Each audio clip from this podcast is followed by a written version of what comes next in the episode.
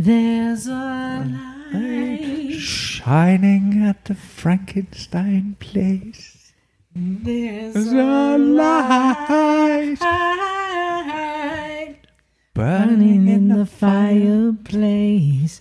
There's a light, light in the darkness of everybody's life.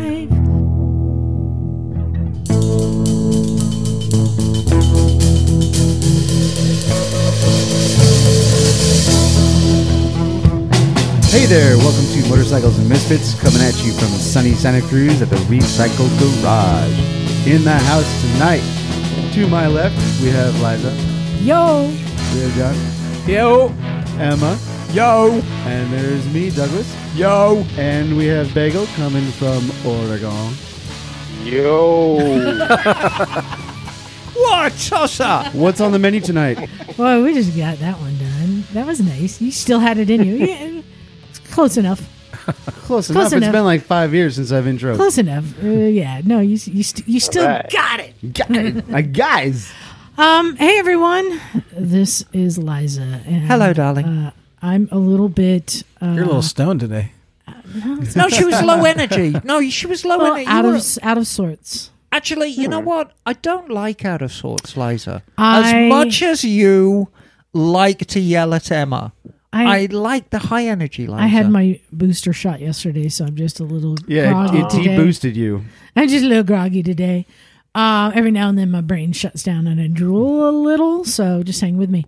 Welcome um, to my world. Hey, another great day in the garage yeah. today. Oh, yeah. It's fantastic, wasn't it? Yeah, and we had uh, some listeners show up. Uh, I believe it was Jason who showed up. With his Argonauts. And very typical. Um, there's there's two types of garage, the, the garage. There's before Emma arrives and after Emma arrives. And before Emma arrives, there's just a few of us and everyone's working on their bikes and getting shit done. And it's just nothing but business. And then people show up and they're like, oh, where is everyone? Oh, this is all that is? Just a couple of people in a parking lot work, working on bikes. Yeah. You could tell visibly disappointed. And then if you just wait till Emma arrives and then the, the crowd comes. And then we had like fourteen, fifteen bikes here. Turnout. Yeah, a lot yeah. of people with full parking lot. People getting stuff done. People helping other people will get stuff done. People banging on an engine with hammers and chisels.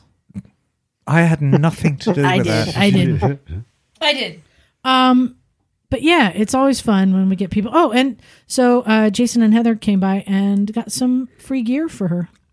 Oh, that's right. I met them yeah. right as I appeared. They had that lovely old German and Jason, uh, that was Cujo. Cujo. Yeah. He's going to Pakistan with me, right? Yes, he is. Oh, yeah, good. I'm so sorry nice. I missed him. Yeah. That would have been fun to meet, but I was Yeah, late. He's stoked. Um, yeah, he seemed like a good egg.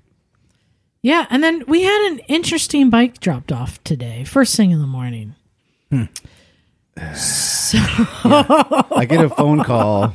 I get a phone call at eight thirty, woke my ass up, and it's and it's Eric.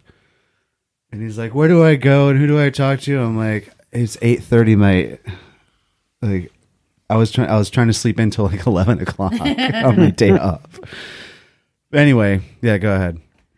Um, yeah, and uh, he was waiting out in the parking lot when I came out. I was going to go get some breakfast. What time was that? Like ten thirty. ten thirty, okay. We opened at eleven. I'm like, I'm going to go get some breakfast. Oh. Yep. So uh, he was there, and he had this interesting bike in the back. And he said, "Are you Emma?" I said, "No. Uh, but she'll be here later this afternoon." He goes, "Well, uh, Douglas sent me to have my bike worked on, and Emma's the one to do it." I'm like, "Yep, she is." And uh, I said, "But she's not going to be here till at least one." And he had his three-year-old daughter sitting quietly in her car oh, seat in the back of no. the truck. She was very good. Uh, so I got all the information on it and said, "Yeah, I'll have her call you." Now, this is an interesting bike, and it comes with a story. I'm, you know, I'm not sure about that. When I look at the bike and I hear the story, I'm not entirely convinced. So let's start with, what is the bike? It is a nineteen seventy B S A Thunderbolt six fifty. What? six fifty, okay. And it is not exactly stock. Sort of. Yeah. It's not as modified as you might think. It's had the back of the frame cut off, and it's got very low rear shocks on it. It's been yeah. minimalized. Yeah. And it's, and it's got it, Z-bars. Yeah, and it's got Z-bars. It's been bobbered, choppered. Yeah, I'd say it's more of a it's more of a blobber. And it has a patina. It yes, has it sure like does. the some dents in the yes. tank and some rust on the bars. Yes. And all the things to make it look just like a... Uh, patina bike. Yeah, exactly. Which it's a very... has, has a style and look. It doesn't look like a junkyard bike. It looks like a patinaed bike. Yeah. I mean, it's a, it's a legit bike. If you were to show up at a Cars and Coffee on it, they'd be like, oh, that is a nice bike. Um, I doubt whether you'd win the Pebble Beach Concorde Elegance on it, though. So I asked him, so what's, what's your plan with this? Because, I mean, Emma does...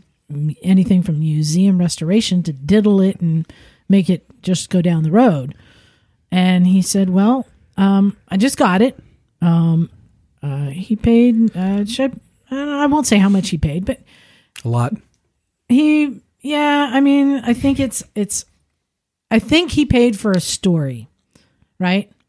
Um, and I'm but not those sh- bikes, those bikes do go for some bit of money. They do. But in better shape. So, but I'm not sure about that story oh, yeah, before. We'll, we'll, get, yeah, to, we'll yeah. get to it. So he's, he bought this bike, and his plan, what he wants is he wants it to be rideable and safe. And I told him about my, my tiers, you know, um, running, rideable, safe, sellable, right? Yes. Sellable, you're just doing the cosmetics, making it prettier. Um, but he said he wanted to go for uh, ride, rideable and safe. So right now it doesn't have Uh, any turn signals. Um, it has a side mount brake light. It's got um, yeah. no headlight. No, no I think it does have a headlight, doesn't it? No, yeah, no. It, it oh yeah, no, in, no. It has a headlight. It no has a instruments. Headlight, no instruments. Right. Yeah. Um. He so he wants this to be a bike he can ride around, but he also um, says he needs to be able to liquidate it quickly if he needs money. So he needs to be able to sell it honestly to somebody, knowing that it's right a safe bike. Now, when he first saw it, the guy rode it, and then he bought it, brought it home, and it has not run since. And how long ago was that? That I'm not sure of. Is the gas? I smelled the gas today. The gas is in the process of turning. Okay, so it's been so a while. Maybe sending. So the story he said about this bike is that he was told this was a Wall of Death bike. Right. Mm. Now, Emma. Yes. Wall of Death bikes. And I've seen many different ones. And they're usually a very old, like Indian or Harley. Yeah, yeah. Uh, something smaller. Yes. Um, they have a... usually the clutch shifter setup is different. Yes. So, does this bike have any of the signs? None. Okay. What things might you see on a Wall of Death bike?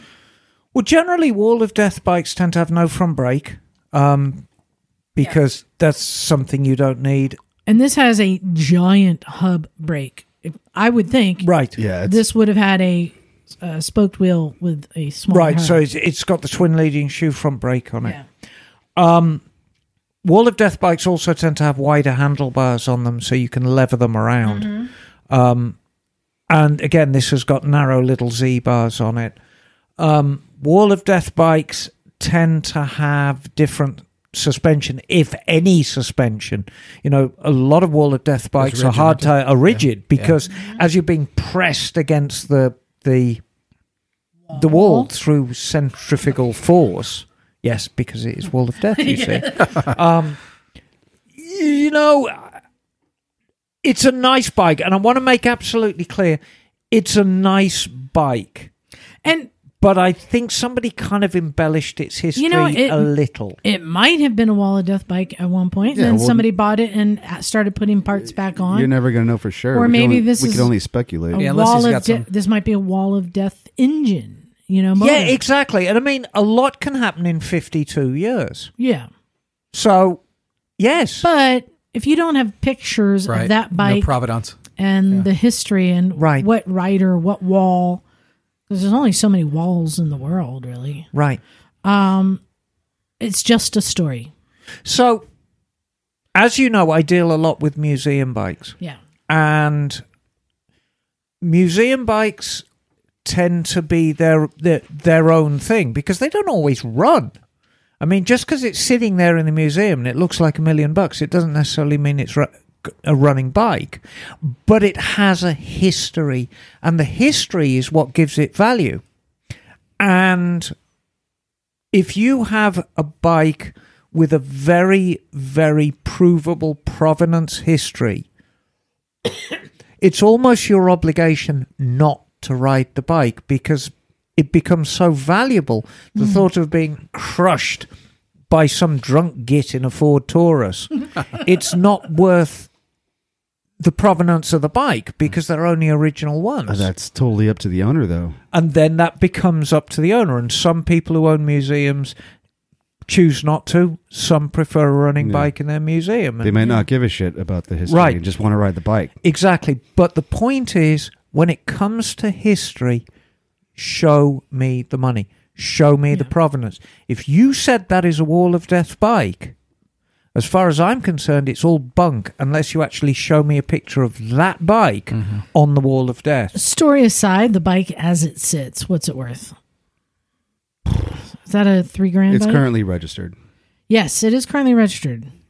He did get I mean, if, if we can cobble it into running, yeah, three or four grand.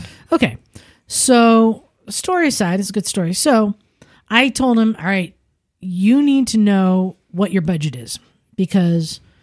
Um, Emma can do anything with this bike, but also oh, you don't it. know what you're going to discover on a bike of this right. age.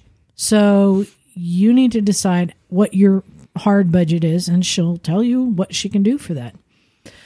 Um, and I and I think it's okay to say. So he said, "Yeah, I think about two grand."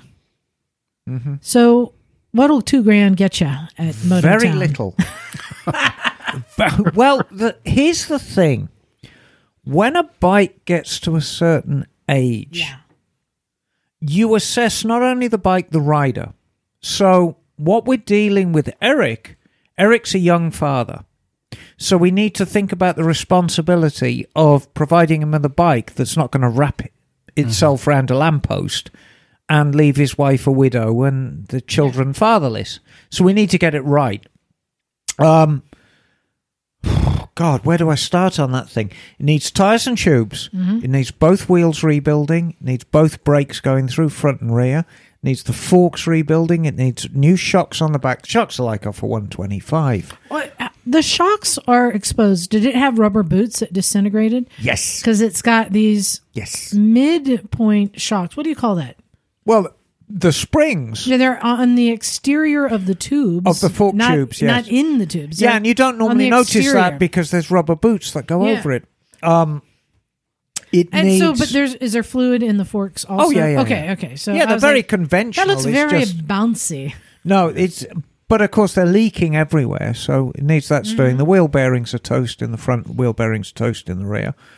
Uh, the clutch. Well, you're you're assuming the engine is... okay. There's a lot of assumptions, yeah, exactly. Yeah. So, and that's assuming the engine's okay. The electrics are a mess. It really needs a wiring harness. Mm. It certainly needs a battery. Needs um, God knows. Instrumentation. Of some description. Yeah. Um, so, it it's very, very difficult to evaluate. When I get a bike like that come in at the shop, I always say, okay, so you want it to run. And I'll try and commit people to like four or five hundred bucks.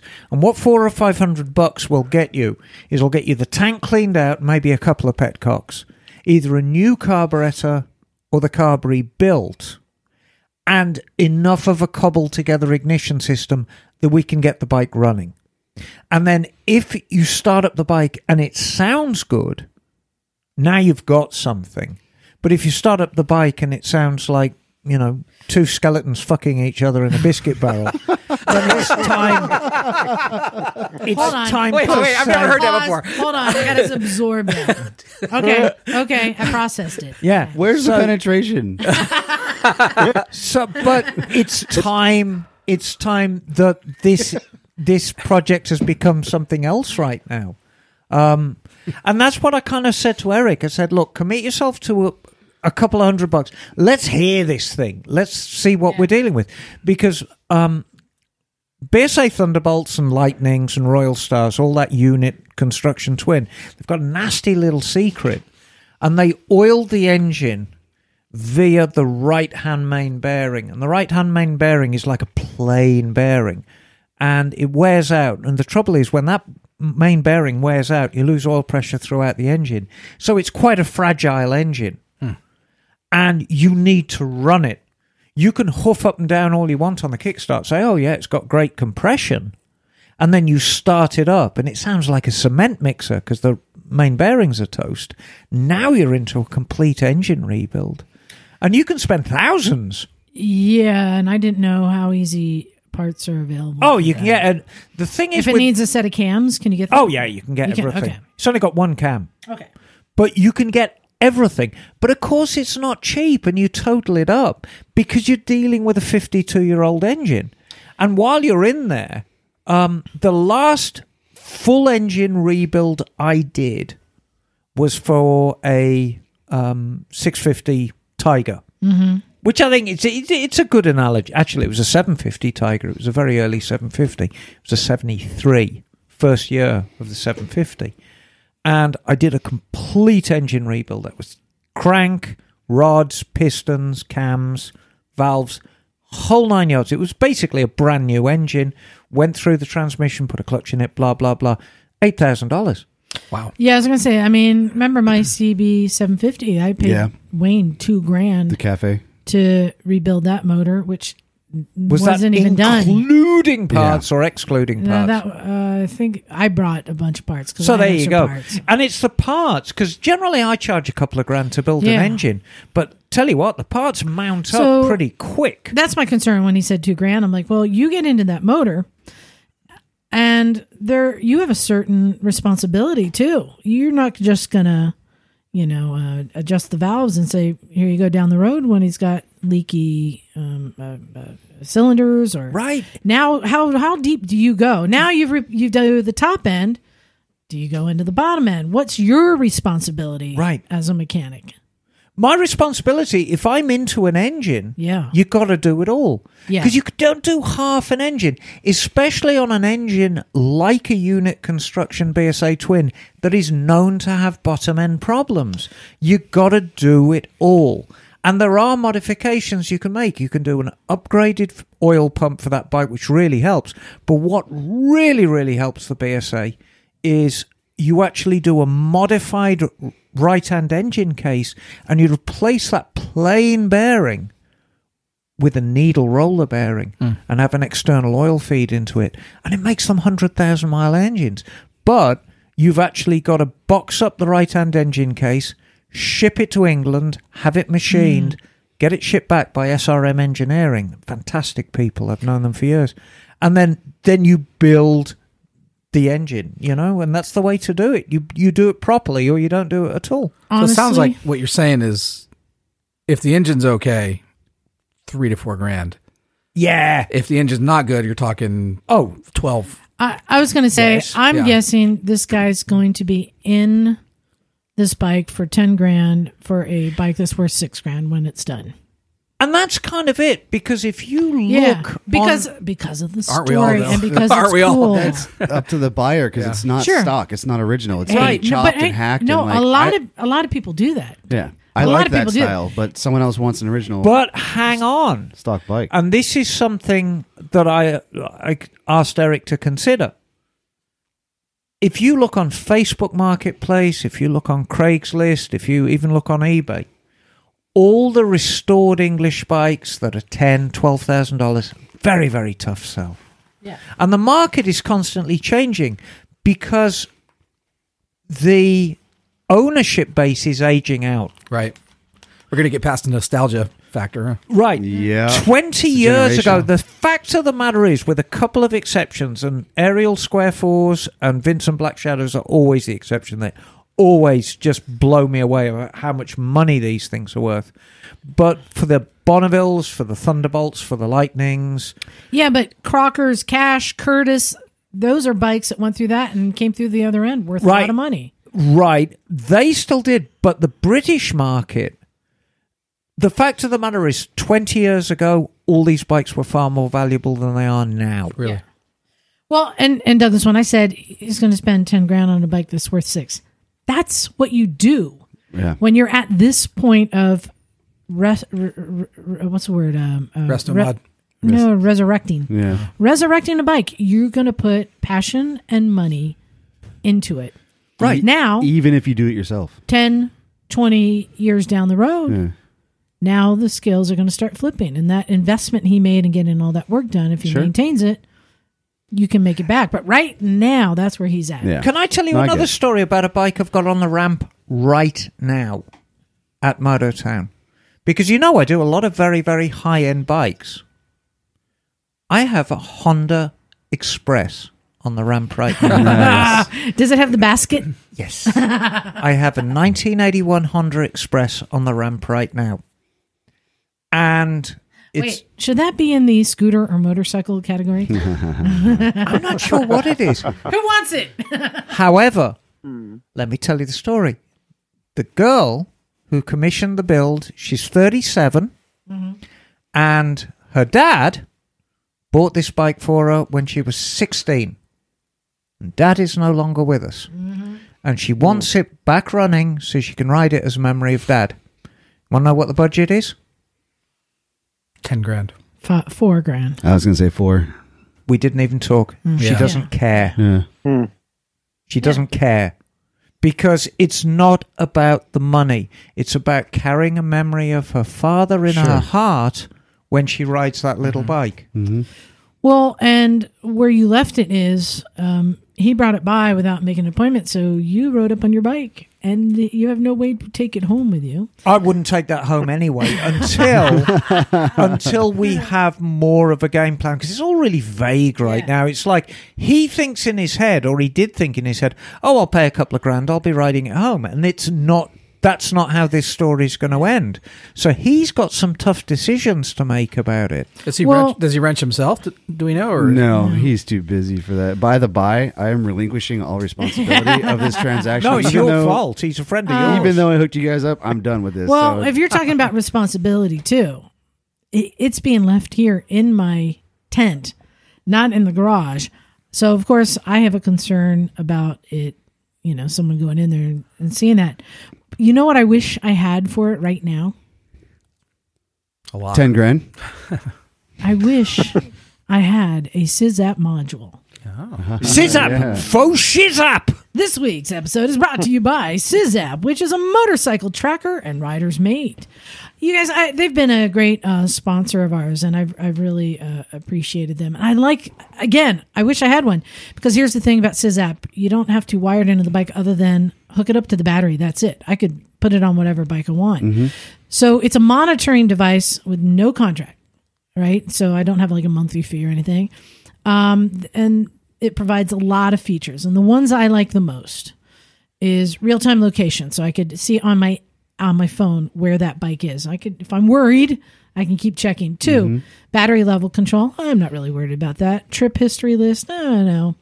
Uh, towing detection. Mm. Mm, is that yeah. also mm. stick it in a van detection? M- moving but not running. Right. Yeah. I think so. Yeah. Uh, hit and crash notification. Mm-hmm. Uh, route sharing with friends, group riding, and events planning. But more so, the fact that, I mean, we've had mini bikes stolen out of there. Yeah. I wish I had. Thanks for making me revisit that. I wish I had SiZApp on those. Yeah. I would have known right seventies, away yeah. that somebody was yeah. moving it. And yeah. uh, the great thing about SiZApp is they're offering a fifteen percent discount to all of our listeners. So if you go to sizapp dot com, that's S I Z Z A P P dot com, and use the promo code M M for Motorcycles and Misfits, Booyah. fifteen, you get fifteen percent off. Uh, it, the standard price is about two hundred fourteen U S dollars, which is pretty good since you don't have any more hidden fees. That's it. Uh, SiZApp, your reliable trip mate. It's brilliant, very easy to use. It takes thirty seconds to install on your bike. And I wish I had one yep. to put on that B S A. I, I had two dirt bikes stolen out of my garage up at my house. Oh, I got very lucky yeah. to get them back, but having SiZApp would have would have made it happen that day. I remember that well, Doug. I, I yep. bought I bought a uh, a, a cheap uh, like quote unquote G P S module that I put on my bikes, but the, the batteries die and this and that and the other, and it just didn't work out for me. So yeah, having SiZApp would have. I you know what I missed I missed those those.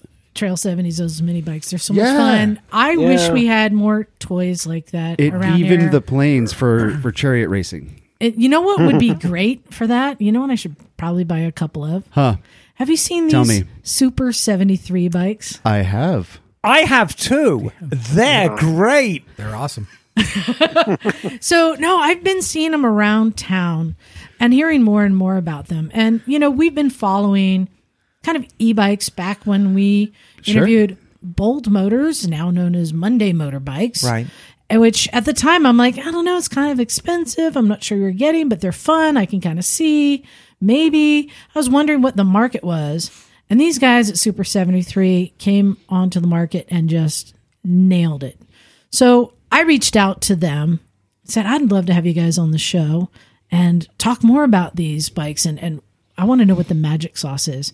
So, guys, are you here? Hey, we're here. Hey! Hey! Hey! Technology. We're working. Like magic. Hey, you want to introduce yourselves? Yeah. So, uh, so I'm LeGrand Cruz, and one of the co-founders and the C E O of Super seventy-three. Hey. Hey, and guys. My name's Aaron P. Wong, uh, one of the co-founders as well, and I'm Chief Brand Officer at so- Super seventy-three. So it's Graham and Eric. LeGrand. LeGrand. LeGrand. LeGrand yeah. and Eric. Welcome. Aaron. Aaron, welcome, yes. guys. Yeah. A-A-Ron. Yes, exactly. Welcome. Hey, thanks so much for coming on. Um, so we're a motorcycle podcast, and you, you may wonder, like, why, why am I looking at e-bikes? But here's the thing. They're definitely been on my radar, because they're fun. And I'm not talking about like the mommy bikes where you got the kids straddling in the back, you yeah. know, pulling a wagon. These bikes what? Are fun. What? What the hell? Those e-bikes are huge right now. No, the mommy bikes? Yes. Why yeah. have I not seen these? Oh, they're all over Santa Cruz. Oh, God. But they don't make you want to do yep. bad things. These Super seventy-three bikes make you want to... You know what it reminds me? It reminds me of my youth riding motocross bikes and tearing up and mm. doing ramp to ramp jumps and stupid stuff and dodging the dinosaurs. And, and I think that these kind of bikes are that for the youth today. But I want to ask you guys, and again, I want to thank you guys for coming on, because this is something that has been really intriguing me. I wanted to first start with, um, you know, the, the concept and, and getting to market. Oh, we got another one. Hi guys, Michael here. Hey, hey Michael. Hello, hey, Michael. Michael. Was having some trouble connecting, but that's all good right. to see you. Oh, technology, darling. It's always problematic, isn't it? And I wanted to find out about the, the concept and, and design and the process and getting it to market. How long did that take to do? Oh, man, where to start? yeah. um, so...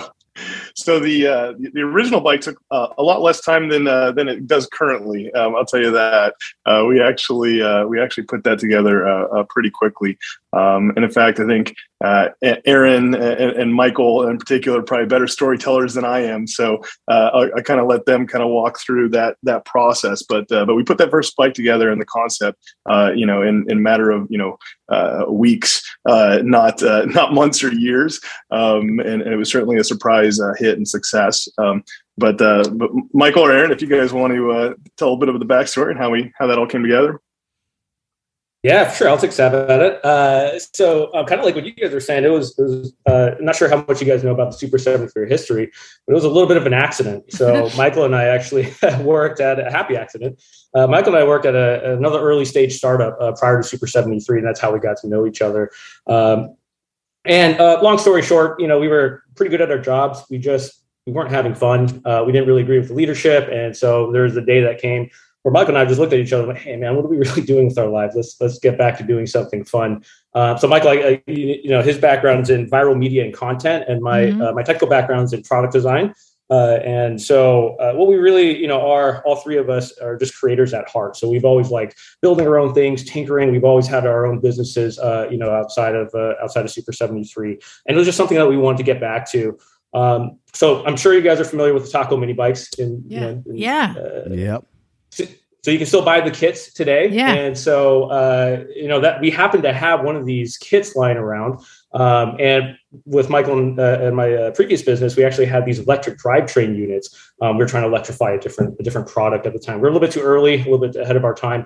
Uh, but those drivetrain units were actually LeGrand's company, and he was the largest supplier of e-bike conversion kits in the uh, in the early twenty tens. So that's kind of how all all three all the pieces coming together. That. I can see that. So um, if I can yeah. just jump in here and talk about a little bit of a timeline. Um, sure. Yeah. So when. When was the first Super seventy-three bike really rolled out? So, I mean, we're talking ten years now, five years? Yeah, it was twenty sixteen, uh, okay. coming on uh, April. Um, so, yeah. six years, coming on six years. Okay. So the very first one, yeah, was uh, put together with a, with a natural traditional Taco mini bike frame and one of these drivetrain units that LeGrand had put together. Uh, and again, it was just actually the, the true story is uh, we were trying to do it to to make a few extra bucks. Um, and yeah. our idea was that we we're going to make one new product a month, put it on, you know, a crowdfunding platform like Kickstarter, and just try to, you know, see what see what happens. And ironically, the very first product that we did was a Super seventy-three. And so it was a matter of a couple of days uh, putting the whole thing together. Uh, you know, it, it was the way LeGrand designed these drivetrain units. They're pretty simple to just kind of bolt on to an existing uh, bicycle, uh, I guess, like frame. But we didn't have an existing bicycle frame. Um, so it worked really well with the Taco mini bike. And we kind of looked at it as, God, these are looks really cool, but something's missing.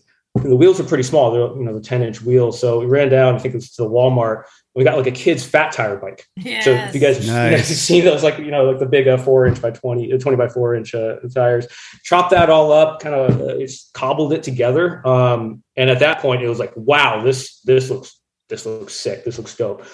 And I think at that point, uh, you know, Michael's uh, story comes in where, you know, he, his creative vision just starts running. He's like, I got this story to shoot. I got I got this video I really want to tell, uh, this story I want to tell, this video I want to shoot. Um, and then in my head, I was, oh, we got to put something else around this. So I start drawing out the logos. I start building the brand. Um, and over the course of two weeks, we come up with this Kickstarter campaign. Again, just mm-hmm. as a passion project, as, you know, for fun. Um, and over the course of thirty days, we were trying to make like ten to fifteen of these units and, and you know, maybe like a twenty-five thousand dollars uh, kind of modest goal, and over six hundred orders come in. Yeah. Oh, within thirty wow. days. Wow. And how many crew total uh, for assembly and admin and, and production? At that point, we had a team of five, five, right? Yeah. yeah. Only five of y'all. Yeah, oh, damn. Five. Yeah.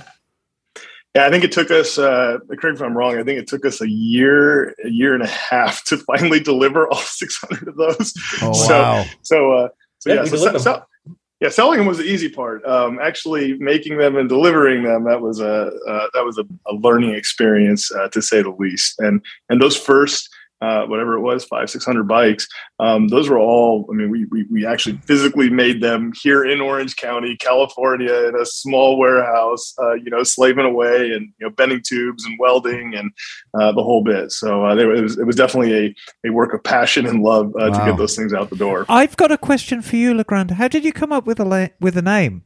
It, what what what is Super seventy-three? So, um, wow, there's, there's, there, that's, there's a lot to that, actually. Um, I'm glad and, I and asked. The truth is, and, and, and the truth is, is that we, we kind of gave it uh, meaning, um, uh, maybe a little bit after the fact. Um, but, uh, but actually the original product was Super seventy-three. Um, you know, we didn't, realizing when we first built it, we didn't think we were going to build a company, right? So we, we called the product Super seventy-three, and, and of course ended up, you know, then becoming the company name. Um, but uh, but you know, we thought the bike was amazing. It was, you know, super cool, super awesome, and we were like, well, super bike sounds kind of dumb. And um, and anyways, as we started going through, you know, the the meaning. Um, You know, for seventy-three, you know, that number in particular, um, you know, we actually just had a product launch a couple weeks ago. And and uh, as we were telling the story of the history of the company, we said that it starts in nineteen seventy-three. And um, for those of you listening, um, that, that is not when I was born. I was born after that fact. um, but, uh, uh, but but nineteen seventy-three was actually uh, the height of the uh, the previous global oil crisis uh, that we had. Um, right. And um, and that was also uh, kind of the height, or it was one of the, uh, I guess, uh, one of the things that led to these small format, uh, you know, two-wheeled vehicles, uh, very efficient, kind of taking off and becoming a really big thing. And like we had mentioned, here in Southern California in particular, there was this, you know, taco mini bike scene, and it was, uh, you know, you know, pretty crazy. Everybody was customizing bikes, and, and, and, you know, it, it really took off and had a life of its own. And so because we started with the original taco mini bike, and, uh, you know, because we had this alternative form of transportation, um, that, uh, you know, that didn't need to use, you know, the fuel like your, your car would, um, you know, we thought, hey, nineteen seventy-three, you know, that, that sounds good. Uh, by the way, we can get the website, and, uh, and, and we can file a trademark. So let's, uh, let, let's go. So it's, that's, it's also uh, that's a little bit a of the prime history. number. So I like yeah. it. Great. Michael, we yeah, haven't, we haven't better. heard from you yet, dear. What's your role in the company? Yeah, so uh, uh, I am one of the co-founders and uh, C M O currently. So I head up all the marketing and uh, and, and the fun content uh, with a focus on viral. So we we really, uh, you heard how scrappy we were starting out. So everything had to be organic, and so we really leaned on that word viral for a long time. Uh, we worked with a lot of influencers in our space um, to create content that Uh, had a far reach, but didn't have any money behind it. Uh, right. And so we got really creative. And, uh, you know, one of our earlier projects, we uh, we turned them into speeder bikes from Star Wars. Like nice. the old, uh, oh, that is cool. Return of the Jedi. And that really, honestly, that really right. put us on the map. That one, that one kind of caught us off guard. Um, and it showed other creators in the space like, hey, this company is willing to work with us if we want to make something cool. And uh, it kind of just propelled us forward in the uh, in the online space, something that bike companies were not doing at all. Um, and it, it kind of set us apart as a creator's bike. So, uh, you know, it, it kind of almost cemented that uh, that identity for us, which was really cool. And, so, and, oh. and I was going to say, um, you know, following uh, Super seventy-three, I know how important each of your roles has been in the success of this. Because as we know, there have been other brands who make a perfectly good functioning bike, um, or th- that it may be cheap enough, but it's all of the different departments. It's it, a lot of it was to do, I think, the marketing and imagery. It it was that was well done. Like, you can have a good product, but if nobody knows, right, right. it's not going to be there. And the styling, it it kind of reminded me of the like nineteen seventies Huffy. Dirt, um, yeah, it's got that kind of feel, you know? To it. Um, and so I, I know how important all the different pieces that came together. And it, that's one of the things that's really fascinated me. So you put it uh, up for sale. Suddenly you got six hundred orders. You're now just doing everything you can. How fast did your company grow? How many people did you add? Uh, we... Oh my gosh! Well, we're we're uh, that, that's a work in progress, so that yeah. uh, uh, um, that's still happening to this day. So we we went from you know five uh, of us originally on day one uh, to um, you know today. I mean, I think we're we're, we're just shy of two hundred, somewhere around there. I, I don't, oh, I, wow. I, I, I, I, yeah, I don't even know. Uh, you know, it's different today than it was a week ago. that's how that's how fast things are moving. Um, but you know that that, that all happened, um, you know, piece by piece. You know, I think we maybe had you know a dozen people after the first uh, you know. Know, six to eight months. And, and then, you know, slowly started to grow. And really the hardest piece for us, I think initially, you know, we had this kind of initial success and, you know, people are all excited and we've sold five or six hundred of these bikes and now we got to figure out how to deliver them. Um, but really it's that encore is like, what, what, you know, you know, what comes after that? And, and, and that was, I think the big challenge to us is, um, you know, hey, what, you know, can we, can we, can we continue this uh, momentum? And, um, and so, you know, fortunately uh, we, we, we did, um, I think that we hit a formula and, um, you know, and we didn't stick to just that one, you know, single product. And as you guys all know now, um, you know, we, we decided to, you know, expand uh, what we were doing, expand the range. Um, and, and we've continued to do that for six years. And in fact, just recently, um, you know, announced uh, another expansion oh, to our we're, product we're, range. We're, we're, we're going to get there. I'm so you'll, you'll get to it later, I'm yeah, sure. Yeah. LeGrand, can we talk a little bit about the propulsion system? Um, I'm yeah. guessing you're sticking with that platform. Can you tell us how it works? Yeah, so... For those of you, you know, for those of you not sure, not not sure how, uh, how electric propulsion works, it's yeah. a little bit of a black box for uh, uh, for the petrol heads, uh, I guess. Um, but you know, we use a, you know, it's actually you know deceptively simple. So um, there's a, a hub motor, so it's a it's a okay. wheel hub motor that is directly connected to the wheel. So um, so there's no There's no gears, uh, you know, no transmission. Uh, you know, you don't have to run the power through a, a chain or a belt. Um, it directly drives the wheel. So again, a lot of simplicity there.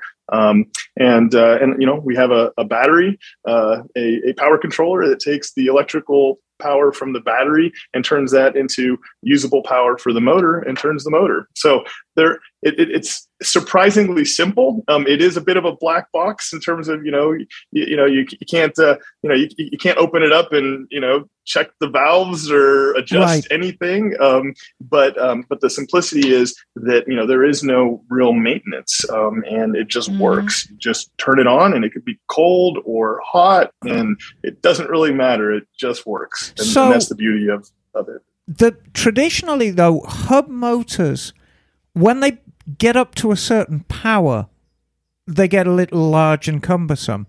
So mm-hmm. I've seen yours. It's very compact. Mm-hmm. This is a city bike. This is not a freeway bike. This is not... What's the top speed of a Super seventy-three? Like a like a Z bike. So, yeah. So so the, the bikes, the way they ship, the top speed is uh, twenty miles an hour, right. um, which is the uh, the class two uh, e-bike uh, uh, you know limitation. Um, but there is a an off-road mode, uh, so if you are using it uh, off-road um, and it's not for on-road purposes, um, you know, through an application through the Super seventy-three app, um, you can change the bike over into kind of this unlimited or off-road mode, um, and and they'll do about thirty to maybe thirty-two miles an hour, depending on the rider weight. Um, you know, when you completely uh, uncork them, but uh, but right. for on-road, it's twenty miles an hour. And this is something I've found fascinating because this is pushing the limits for motor vehicle slash bike slash e-bike slash moped, right? Um, we've seen these things whizzing past us in the bike lane. They go fast, but it doesn't require a license. Right. Is there an age limit for these? Yeah. So, um, you know, these bikes that we make, um, our core product, um, they're uh, legally electric bicycles. Yeah. Um, if you're in the state of California, as well as uh, I think there's forty-six states now that have adopted uh, very similar legislation to what started here uh, in California five years ago.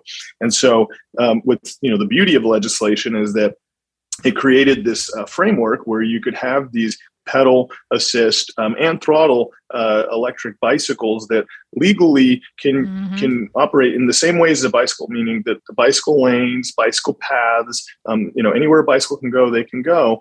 Um, but you don't need uh, license, insurance, registration, and the helmet requirement is only for Uh, class three, and the class mm-hmm. three is a pedal assist uh, bicycle or, or electric bicycle um, that can go up to twenty-eight miles an hour.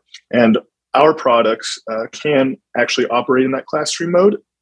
And so you do need a helmet for that, and you have to be sixteen years old uh, or older in that class three mode. So once you go above that twenty miles an hour, then yes, there, there is a requirement. Okay. Yeah, I, I live up in the mountains in Santa Cruz, and there's lots of places that mountain bike riders go to. And I would love to take my two-stroke out there, but I can't do it. So, like you're saying, this this uh, pedal or pedal assist electric bicycle can go anywhere that a bicycle can go, even in in the woods. Yeah, yeah. Uh, in in general, the the the only caveat is that um, you know you have at the state level, um, you know we have layers of government, as we're all familiar with. Um, and so at the state level, the answer is yes. However, uh, mm-hmm. you know, individual uh, cities, uh, park systems, um, including, by the way, uh, you know, federal uh, parks, uh, national parks, um, can set their own rules. Sure. And so, um, so I would say uh, check with your with your with your yeah. local uh, uh, area. Just just go uh, for it. Yeah. The, and Keep and on. that's yeah. one. Of, that's one of the things they're doing is they're pushing kind of the limits and the boundaries and reinventing everything. One of the I think the keys to um, your success has been some of the celebrity endorsements. People who just happen to buy it because they're like, yeah, I think it looks fun. Um, and I actually uh, follow a certain drummer who lives uh, down there, you may know, uh, Ricky, Ricky Rocket. Actually, Ricky oh. Rocket. And he posted oh. not too long oh, ago nice. that he bought, uh, he had a couple. And he was going to go ride some of the bike trails, jogging trails. He had his son on one bike, and he and his little daughter on the other. And they were on, you know, slow mode and just out for a nice, fun little ride, making no noise and not tearing anything up, and somebody called the police on them. No. and confronted wow. them about the legality wow. of those bikes there. And I'm like, wow. And I can see little hooligans because I see, I've seen like teenagers bopping around on these things and they're whizzing around. They look so much fun. I want to be young again just for that. Um, and it is, it is pushing the boundaries. Is any of that affecting, like, are you guys having to do any lobbying or, you know, how are you handling that? Yeah, no, that's a, that's a, that's a great question. And it's a, and it's a real issue um, in that, uh, you know, certainly law enforcement isn't uh, really well trained or even aware um, a lot of times of what the, you know, actual current r- rules and regulations are. Um, so, yeah, so this is actually a, a really big topic. I, I actually just um, a couple of weeks ago was at this uh, uh, this industry kind of leadership conference. So we're, we are a part of uh, People for Bikes, uh, which is a, a national uh, group that um, actually is the one that has, you know, been uh, steadily over the last few years, uh, you know, lobbying uh, various state governments uh, to get these e-bike laws passed uh, and also, uh, you know, at the federal level, um, just recently with this uh, infrastructure Uh, package that was passed uh, late last year, um, there was, uh, you know, part of that actually uh, kind of formally recognized this three-class uh, e-bike system. Mm-hmm. So, so we're very active um, as part of that organization, and um, and you know, and separately from that, um, you know, we also work, um, you know, with the in, in the local areas, uh, you know, where we operate as well. Um, you know, here uh, here in Southern California, um, not always uh, super successful, but uh, you know, uh, uh, we've been able to work um, not only with uh, you know, police departments here locally, um, and, you know, and uh,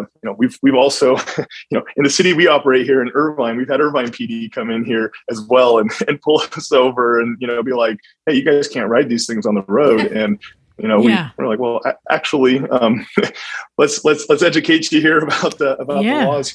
Um, but but but it is it's a, it's a it's a real big opportunity, and I think that we can do a lot more. Um, you know, to uh, you know, to not only educate uh, you know, law enforcement. That's just one um, side of it. But I think also, uh, you know, you look at uh, these like city councils, um, and and recently here uh, in uh, San Clemente, uh, as an example, here in South Orange County, uh, just about thirty minutes from from our headquarters, uh, they decided to ban electric bicycles from uh, basically the entire coastal trail system. Wow! Uh, you know, it, it runs up on the beach. Yeah, and uh, you know, there was a couple of accidents, and you know, te- te- teens are going to be teens, um, and, uh, and and you know, and, and that's happened. Uh, but you know, one of the things that I think, uh, you know, one of the opportunities, I guess, is uh, for some reason uh, the electric bicycles or, or even our bikes are looked at as, um, you know, well, we have to create, you know, we have to ban them off of trails, or we have to create these other systems. And, you know, the truth is, is that we've had roads where we've shared, uh, mm-hmm. you know, fast cars and slow cars and trucks and bicycles and, and, and pedestrians and all these things for, for many, many years. And, you know, we have things called speed limits and we have enforcement. Mm-hmm. And, um, and so uh, I, I do think that, that eventually, um, you know, you'll start to see the same things in, uh, you know, in the trail systems, and that, uh, you know, there, there has to be room for, for all these kind of new uh, vehicles. So um, we've very famously seen how European cities now are having mandates that basically internal combustion engines in the next ten, fifteen years are going to be banned from cities. Do you see that happening in America? And where are you going to fit in with that? Do you see the Super seventy-three as a primarily fun vehicle, or are you going to go after the com- sort of city commuter market as well? Yeah, so um, it's always going to be a fun vehicle uh, in my well, mind, whether course. you use it for something else or not, right? Um, so, so we certainly lead with that fun, um, and uh, and you know, and that's been from day one until the present.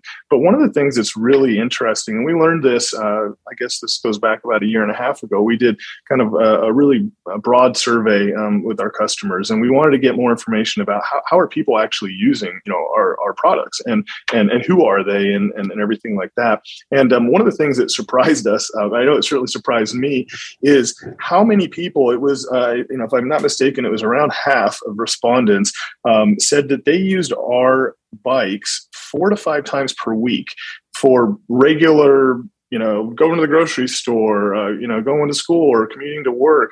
And it was something I think that um, that surprised us. Um, you know, we we certainly hadn't ever uh, marketed, you know, the the products in that way, um, but it also presented an opportunity, an opportunity for us to, uh, you know, to actually start to to make it easier for people to to use our vehicles in kind of an everyday manner, and, and maybe get, you know, out of a car and, and use this as your primary form of transportation. And so uh, just recently we've, uh, you know, we've announced a whole bunch of uh, additional accessories. We've kind of been trickling this in, and, you know, these accessories are, are, are meant to do exactly that, to have, you know, storage, um, you know, security, and safety, um, you know, all of the kind of main things that would, you know, allow you to use these vehicles in, in your everyday life. Well, and this is the thing, and I and what's cool is you guys are really using your success. You you by you know, you're turning that into making many different models. John was foaming over the Mojave. yeah. Yeah. yeah, that thing is super cool. And I like yeah. the, the the urban one. Uh, that one looks so cool too. You got a lot of different models, so design is is top. And I look at some of the competitors, and they don't have near as many different options. And then you're getting different batteries and, and ranges and all this stuff. But here's an interesting thing: we've we've had the C E O of every um, major electric motorcycle company uh, on our show, and we know that the struggles that they do, but they're making bikes that are commuter bikes. Right. That's what they have to make. But they're fighting with range and all that. The niche that hasn't really been filled, but I know personally that there are a lot of brands ready to jump into this market, is the small around town electric motorcycle, not e-bike. And you guys announced something recently. You want to talk about the C one X? Yes. Well, I, I thought you would never ask on this podcast of all, yeah. so of them. Uh, but, uh, but yeah, we, um, uh, you know, we're, we're jumping into the space. Um, yeah. You know, the truth of the matter is, is that, uh, you know, we, the bikes that we've already built and we've, and we've been, you know, selling from for the last five, six years now, um, you know, they arguably have kind of this more motorcycle look and feel, mm-hmm. um, you know, but they're, they're legally electric bicycles. And, and, and, and you guys, um, you know, have already mentioned, you know, other products that you're familiar with that, that kind of have blurred that line in the past. Um, but, you know, once you get past that thirty mile an hour mark, I mean, it, it's, you know, to, to, to ride on the road, it's, it's, it's gotta be a motorcycle. Like yeah. legally in the United States, it's just what it has to be. Right. And you can put pedals on something that goes sixty miles an hour, but that, that that's, that's an illegal motor, motor vehicle. It's not, you know, you still have to get have a V I N and license it to do it the right way. So as we looked at this, we said, look, clearly there's an opportunity here, but, but we're not going to fake it. We're not going to just put some pedals on some, you know, machine and, and you know, call it an e-bike and, and, and whatnot. So, um, yeah, we just went, you know, full in and said, we're going to make an electric motorcycle. And as we look at the, you know, technology and, and, and where it's at, um, and, and by the way, before I continue, I'll just, uh, I'm going to admit, I, I have been riding electric motorcycles, like, you know, production versions yeah. that other people make, other, other companies make for the last five years now, uh, four or five years. So we're probably so, probably know what, what brand you're riding. Yeah, it might, it might be yeah, near so us. Can, yeah, yeah, it may it, it may be. Uh, so uh, so still have still have one of those bikes, and, oh, cool. and also have another uh, uh, Italian uh, uh, bike as well that I've had a couple of over the last few years. And so so I'm very familiar with you know what's out there in the market, and and I am an early adopter, and I'm that guy that's gonna you know go and and, and ride that. But there's still um, you know, a lot of limitations, uh, you know, mm-hmm. range, charging, uh, you know, weight um, is another one. And so as we look at this space, we said, look, you know, where's the technology right now? And, and, and, and where is there a true opportunity, and what are our customers asking for? And, and it was really simple. I mean, they, they want a simple to use, um, you know, you know, fairly quick charging, you know, decent range to get around an urban, uh, you know, maybe even suburban area, um, you know, motorcycle. It's, it's kind of no frills, you know, I mean, we, we, again, the poll that I mentioned uh, that we did a couple years ago, um, you know, was very telling. Um, we asked the question from our own customers, mm-hmm. and we said, "How many of you would be interested in a, uh, you know, Super seventy-three electric motorcycle as a step-up product?" And you know, I thought, hey, if we get you know ten percent, right, like that, that's that's good enough for me to say yes. You know, we should probably go go down this path. Um, we had. Uh, you know, I don't know the exact number, but it was over a third of respondents oh, wow. said, right. yeah, we'd be interested. And and that blew us away. And, and and that was actually, I think, the catalyst for us to say, uh, okay, I think I think we need to do this. Like, if if one out of three of our customers is saying that they would be interested, you know, in, a, in an electric motorcycle, then, then this is a no-brainer for us. The thing that's interesting to me, sort of fascinating, is I think the bike that has forged this path for so many uh, other bikes is actually not even electric. I think the Honda Grom hmm. showed the market, sh- showed us that the market wants a fun little around town right. bike.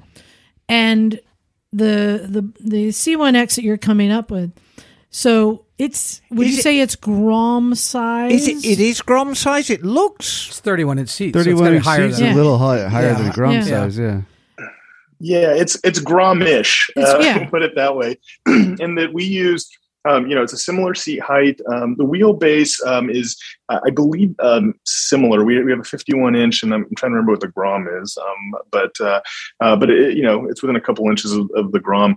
Um, the biggest difference, though, and you know.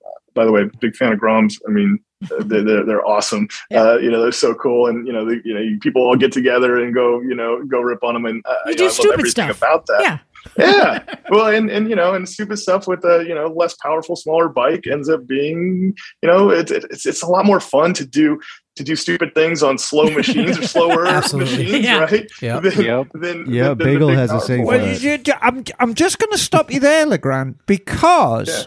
There is a difference between your bike and a Grom, and quite a about a twenty mile an hour difference. Well, and that's the thing. I, that's what I'm saying. I think the Grom kind of forged the path for these other bikes. And right. I know, because we test rode one we can't talk about, that they're, they're coming. And hopefully you guys are first to market because it's just a fun bike. But I was surprised at the top speed on this thing. So, yeah. seventy-five. A lot more in a Grom. uh, twenty oh. miles an hour. Because, I mean, holy y- cow. You can have as much bravado as you want on a Grom, but fifty-five's about it. It's, it's you know, it's like ten horsepower and four speeds, and fifty-five mm-hmm. is everything on a Grom. But yours does mm-hmm. seventy-five. Yeah.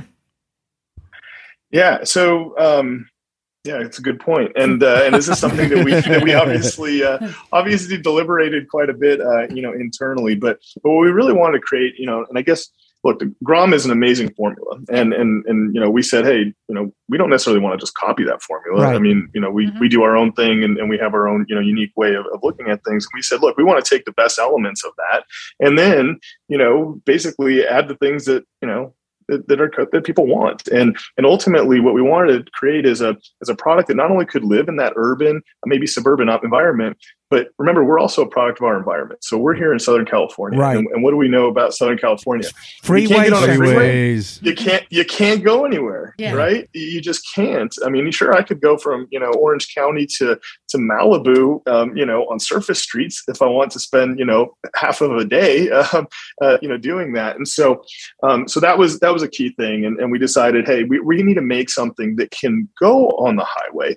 Um, it's not where it wants to live, um, certainly, uh, you know. Most of the time, uh, but at least you have that option, and so that was the key to having that seventy-five uh, okay. plus uh, mile per hour uh, uh, top speed. Are, are you guys aware of the? Have you ever heard of the Death Grom?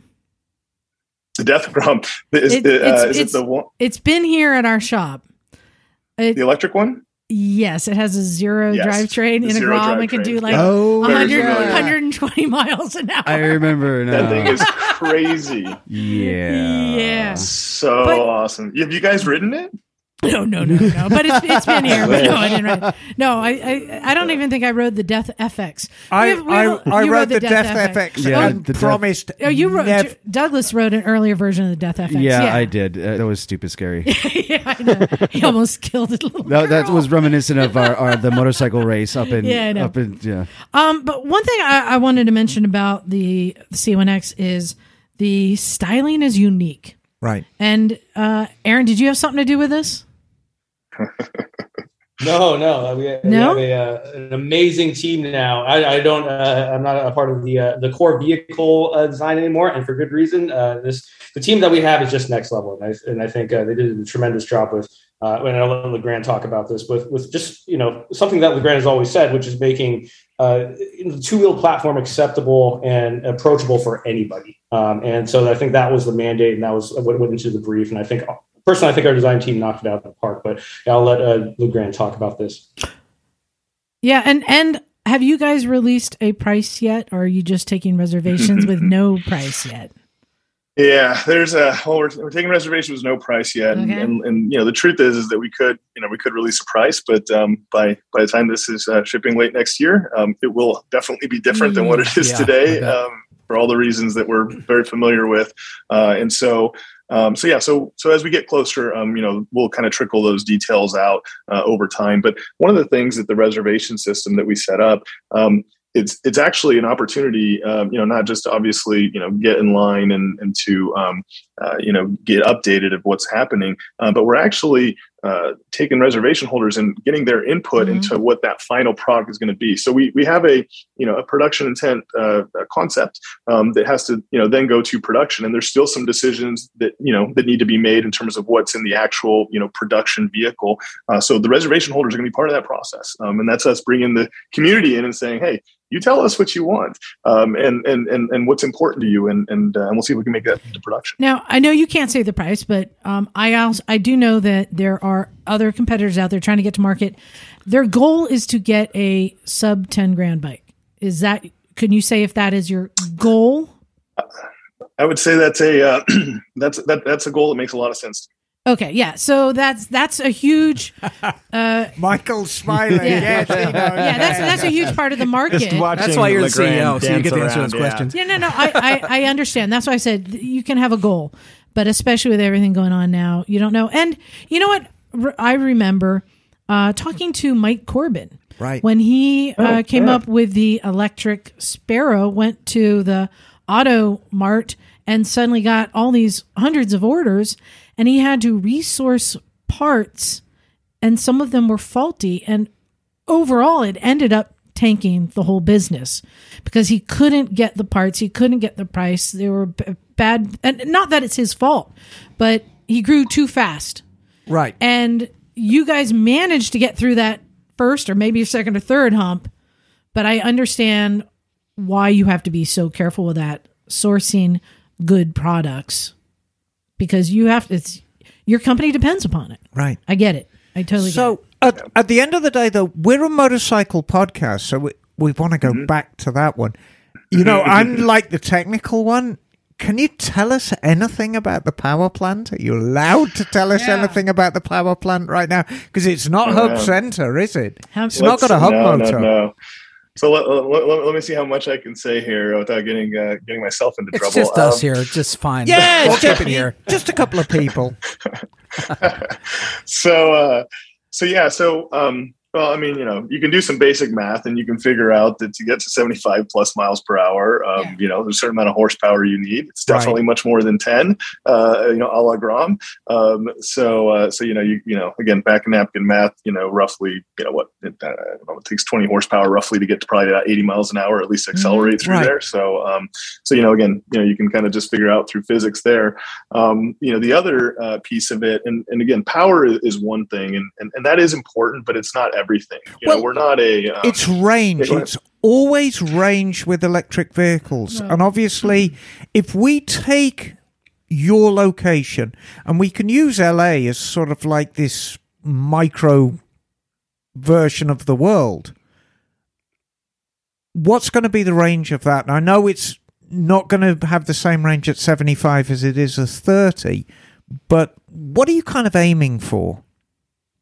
So what we're aiming for is uh, essentially a bike that can go one hundred miles in, you know, in, in kind of the standard, um, you know, city, uh, you know, range calculations, which I think is an average of about thirty miles an hour, right? So right. at least one hundred miles in the, in that city environment. Um, and again, if you kind of, uh, you know, extrapolate out, that's going to be, you know, at, at, at freeway speeds, probably about forty percent of that number is usually how that yeah. kind of calculates out. And then in mixed, it's, you know, somewhere in between. Um, and so the idea being, again, take, you know, L A as a, as a great example, you know, can you, can you get to anywhere, you know, in the kind of the L A area on a single charge? And, and the goal is to say, yes, um, you can. And and hopefully back, um, by the way.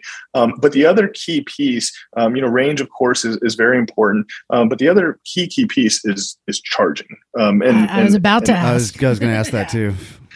Yeah. And that to me, and again, as a as a customer of other electric mm-hmm. motorcycles, uh, and, and for many years, um, I will tell you, it's one of the things that, um, you know, that was the biggest problem. Um, my first uh, electric motorcycle I bought, um, I remember uh, looking at Google Maps and basically drawing a twenty mile uh, uh, radius around it and going, I can't go further than that because I can't get back home. Right. And it'll take me mm-hmm. eight hours to charge. And, you know, so, right. so it, It really limited, um, I guess, the usability uh, of that bike, uh, and it was something that uh, um, that I went on to fix. I actually ended up, uh, uh, you know, there's some other people making a aftermarket chargers, and mm. ended up putting it on the bike, and you know, oh. learned a little bit about that uh, in the process. Um, but when we went out to to, to make the C one X, um, charging was was the big one, and um, and mm-hmm. I'm happy to talk uh, more uh, technical details if you want about that piece, so, because that that's going to be key. Level one and level two. Uh, so yeah, level two uh, charging on board, okay. um, and uh, and supporting the full, uh, I guess in, in the U S full uh, level two charging, which is about six six point six kilowatts of, uh, of of energy. And that'll take um, how long to charging. charge to a full charge? So uh, what we're saying is that uh, you can go to uh, up to eighty percent uh, in under an hour. Okay. Yeah. So. So yeah. So that's that's interesting, and I know yeah. So you have these goals. Now, um, and, and, and you're just at the beginning of getting into this. This is a whole thing. Now you're having to, now you're having to get all sorts of approvals on this bike that you didn't have to on the, uh, the Super seventy-three, you know, the e-bikes. How has that process been? So, um, yeah, it, it, it's very different making a road going, uh-huh. uh, you know, vehicle than making a, a bicycle. There's no doubt about it. Um, oh, yeah. You know, there's much, much, much more of a process. Um, the lawyers certainly have a lot more to say um, about uh, about what goes into uh-huh. it. We have to be very careful um, there. So, um, you know, can't give too much away, but I, w- I will say that uh, uh, that we. Um, I, I, I don't think we're going to go through this whole process by ourselves. Um, you know, there's a lot okay. to learn. Um, there's a lot okay. that uh, that we don't know, um, and so I think that in certain in certain aspects, it does make sense, you know, for us to to, to use others that you know have maybe gone before us, and and uh, you know, so that we don't have to make you know some of those those mistakes. And so um, so that's kind of the path that we're exploring. And uh, you know, maybe maybe if you have us back on here in a in a few months, uh, there'll be there'll be some more information about that that, that we can talk about. Well, and. It's not a secret that you got some funding from some people who ha- have some experience and knowledge in this department. That that's public. So you're partnering with some good people to help you get through. That is great. You guys are on the right path on that. Any chance, because I see the function for these very similar to that of scooters. And Bagel is our resident scooterist. Any chance scooters are on your radar? Uh, well, um, you know, I think that, uh, if we can make it look cool and, and, and it's functional, it could be on our radar. Um, I, I don't know how to do that yet with scooters. Um, so, but we, uh, we can, we should talk, we should talk. um, I, I say that because I also know there's a bunch of electric e-scooters coming to market soon. I mean, this is, it's really a, a, a fascinating, um, to see how many stuff are coming to market, but also I I happen to know a lot of it is being sourced from China and some of it is shit. So who's going to get the good stuff to market at the right price that's going to last? It's it's really fascinating, especially because we were at AIM Expo recently and there was a lot of e-bikes and, and e-motorcycles there that I was skeptical of, you know? Yeah.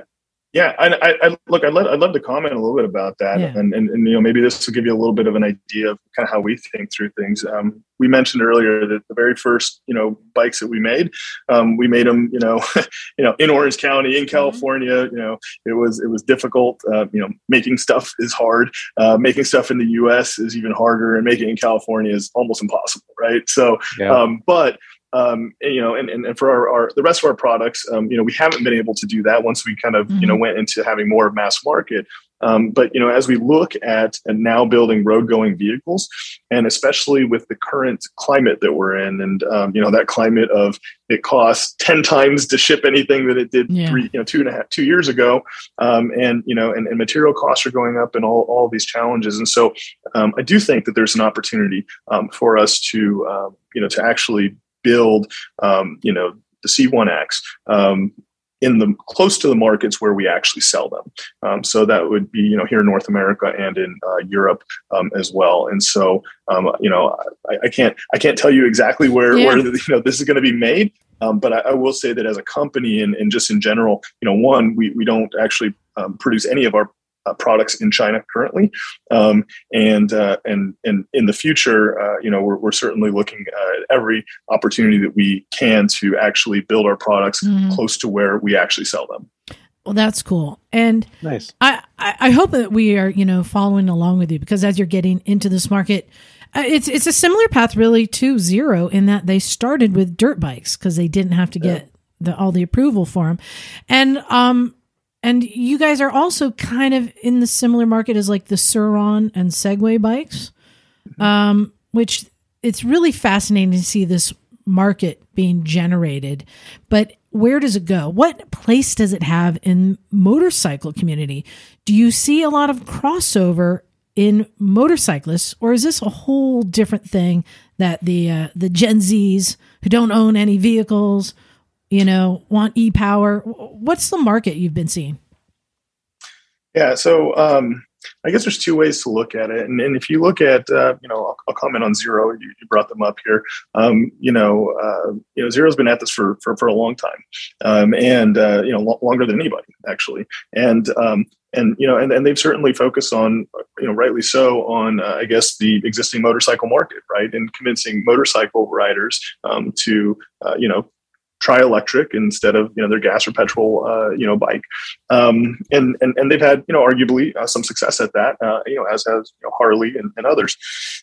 But ultimately, when we look at this and, and, and what, what I actually think, um, you know, kind of the future of this, um, is, uh, for us in particular, I think that what the C one X represents and, and what you're going to see is a whole new generation mm-hmm. of riders coming into the space. And, and this is a, these are riders that wouldn't, that wouldn't ride if it yeah. wasn't electric, if it wasn't, you know, simple to use and simple to operate. And as much as, you know, uh, you know, uh, all, uh, you know, all of traditionalists can say, wow, it doesn't have a clutch and it doesn't have gears and it doesn't make noise. And, you know, it's not a real motorcycle. At the end of the day, you know, it's, um, you know, motorcycle ridership, um, in this country in particular, um, you know, is a far cry from what it once was. And, um, so, you know, I look at our role, um, as, you know, bringing that kind of that excitement um, that the space mm-hmm. used to have uh, to, again, a generation uh, that that otherwise, you know, wouldn't wouldn't get to experience that. And I think that's what, at least for me personally, you know, makes this um, worth it. Um, you know, is to is to see uh, young people, especially, um, you know, including you know my own children, um, yeah. get super excited about being on two wheels and and, and about the freedom and the adventure that that that, that brings. And and and and that's what it's about. And and Michael, I have a question for you, because it seems to me you have this opportunity of getting young people on the Super seventy-three, getting brand loyalty, and them growing with you guys as you're getting into bikes. How big of a part is that in your marketing strategy? Oh, yeah. I would say since, honestly, since our inception, we were kind of made aware of it very quickly. And and again, it was a happy accident in the beginning. Mm-hmm. We're like, oh, there's a lot of millennials at this uh, meetup. That's interesting. and um, and we kind of chased that momentum. We gave them a tool that not only they can express themselves through, but it actually added value to their life. Mm-hmm. And I think that that's something that's been missing in Uh, the product offering for a lot of younger people, because people are so focused on stripping down the price, stripping everything down so that a, a millennial can afford it or a Gen mm-hmm. Z can afford it. And, and they forgot about that sort of that pride of ownership that really, I think, developed through motorcycle culture. You know, we yeah. see it a little bit with Jeep culture as well. And uh, once we had those young people hooked, um, they were the ones demanding that we make a motorcycle, like LeGrand mm-hmm. said earlier. And now, since uh, unveiling that new kids bike, um, you know, we're excited to start that journey even sooner and give them uh, not only a, a bike they can ride, but a world that they can live in and things to look forward to. And all of the adult marketing ties into the youth marketing. And, and we're, you know, we're building out these big campaigns that are going to not only like cover the kids' bikes, but cover the adults' bikes and allow kids to relate to their parents and how their parents are riding in such a new way, in a way that really hasn't, nobody's gotten a chance to do yet. And we're we're kind of at the forefront of that. And if we can do that right, I think it's going to be a really exciting sort of new way to market. Yeah, you guys are jumping in the market when it's blowing up and crazy. I don't know if you're aware, but I believe just yesterday, a new record was set. Are you following this? Uh, a guy named Darren. Um, broke a record that m- many people we've had here on the show once held, including Electric Cherry himself. Uh, Darren rode on his Energica, Energica, seventy-six hours. Yeah, yeah exactly. Wow. seventy-six hours from San Diego to Jacksonville. Wow. Yeah. Nice. Blew yeah. the record out of the water. Um, we had, uh, I think Scott Harkless, he had the last record. He came on the show after that. So we, yeah. we're following all that. It's quite, it's quite fascinating. Um, and you guys are in it. So that's exciting too. And I'm hoping that we can continue you keeping a relationship with you guys and, and, and, and yeah. following along because we're in the middle of the electric thing. Um, I have a surprise for you guys. Oh, oh I hope you're excited. Guess what time it is. What time is it, Liza? It's game time. Oh! So I like to come up with games on our show, and I came up with the Super seventy-three game. Wow. And this Uh-oh. Is, th- oh, wow. Yeah, yeah, yeah. This is easy. So, and since we've got even amounts, even teams, I think I'm going to put Bagel, Emma, and John on one team. Okay. And then we'll put Aaron, right. LeGrand, and Michael on another team. All right. Here's the deal. This, all you got to do is shout out the correct answer to get the point, okay? And just remember, the theme here is Super seventy-three. Super. All right, follow along. Okay, ready? Known by his birth name, Kal-El, he made his first appearance. Superman. In- That is correct. Action Comics, nerd. June nineteen thirty-eight. Superman. Okay, this next one. The nine oh three c c Kawasaki Z one Superbike was the most powerful Japanese four-pot ever produced.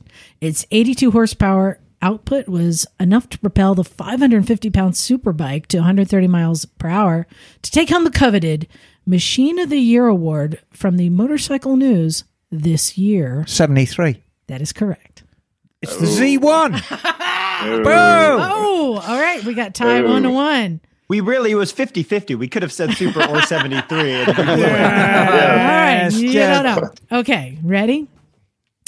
She inherited both Kryptonian and Amazon powers. Wonder Woman. From her parents, Superman and Wonder Woman. Oh. Oh. Supergirl. That is correct. Yes! Oh, yes! Oh, Michael. You have a D C Wait, fan over there. Michael. Listen, I'm a Marvel guy. I'm, I'm, I'm out of my territory. Come on. I okay. Know, I didn't know they did the nasty. That's new. All right. You never heard the joke? All right. two, two to one. Misfits are, are winning. Released in nineteen seventy-three. Dark Side of the Moon. With its sporting distinctive. Sorry. With its sporting distinctive two-tone paintwork, a bikini fairing, and a new tail, this bike was intended to shrug off the enduring image of B M W motorcycles. Oh, oh yes, yes, yes. Okay, that is point to the Misfits. The R ninety S. We're they in hot water, guys. Staid and utilitarian. Okay. Slackers at Super seventy-three. Okay. Okay, come ready. Along now. All right.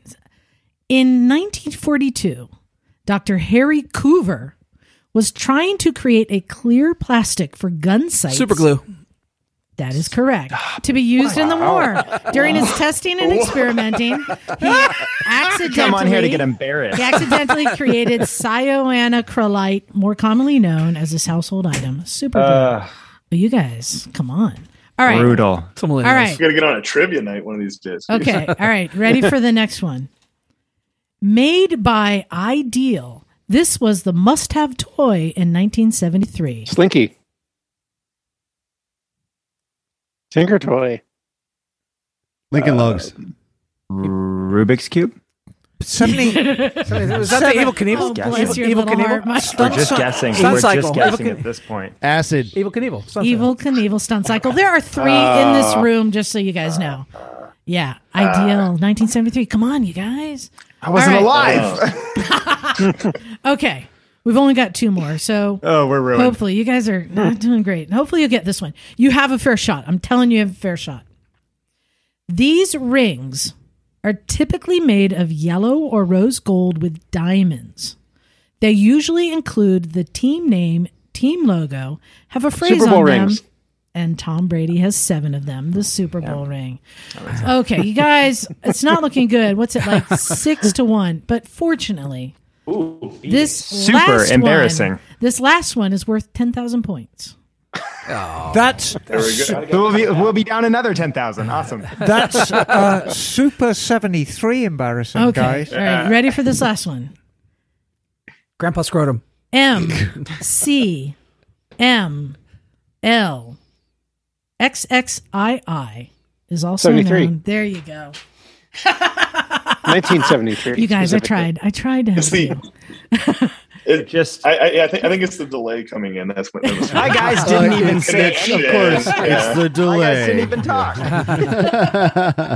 I, I, that last one was a lob. I really tried to make it easy. There was a theme going here. Well, sure I, I wanted to thank you guys for coming on and, and sharing. Um, We haven't covered um, where people can find out more, where they can buy these bikes, because you guys don't have a dealer network, right? So, uh, well, we don't have a, a you know a, a real formal, big, huge dealer network, but mm-hmm. recently um, we actually have. Uh, we, there, there actually are locations where you can see our bikes. So um, uh, you may or may not have heard, but we uh, we recently have uh, partnered with uh, with actually Best Buy, um, and um, we have yeah, and uh, Dude, I'm, I'm not sure the big. current number.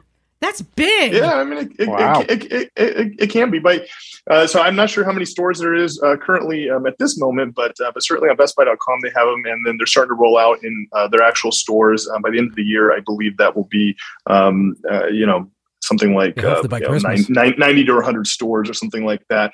Um, so not in all of them, um, you know, certain locations, obviously, and um, warmer weather, uh, you know, locales here in California.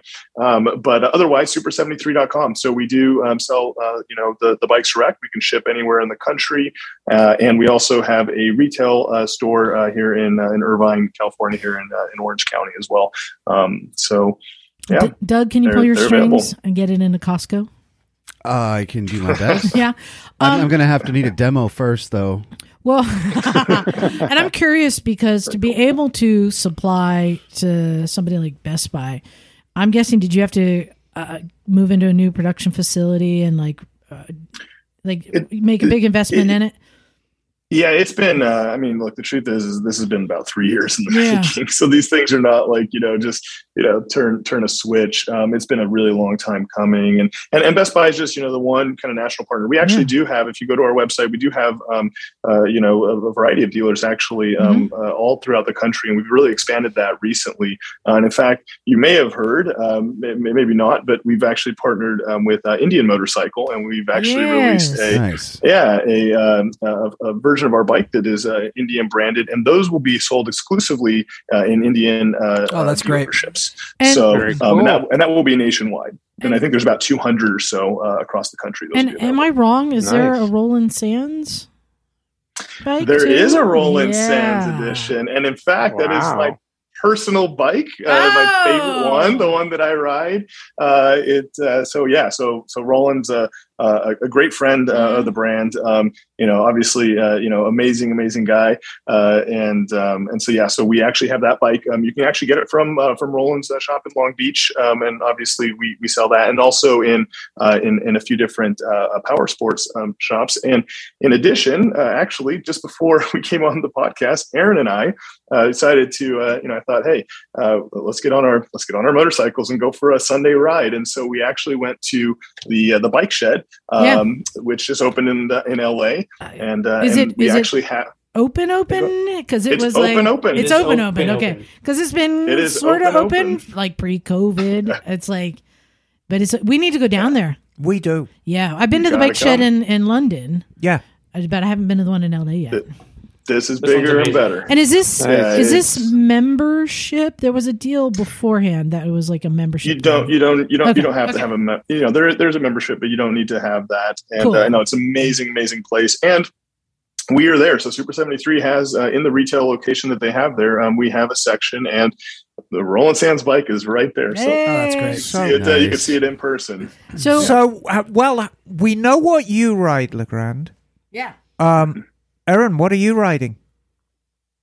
Yeah, um, so I, fair warning, I, I'm a fairly new rider. That's okay. During the pandemic. Yeah, uh, so I started on a, a Ninja four hundred, which I absolutely great start. Uh, yeah, cool. Nice.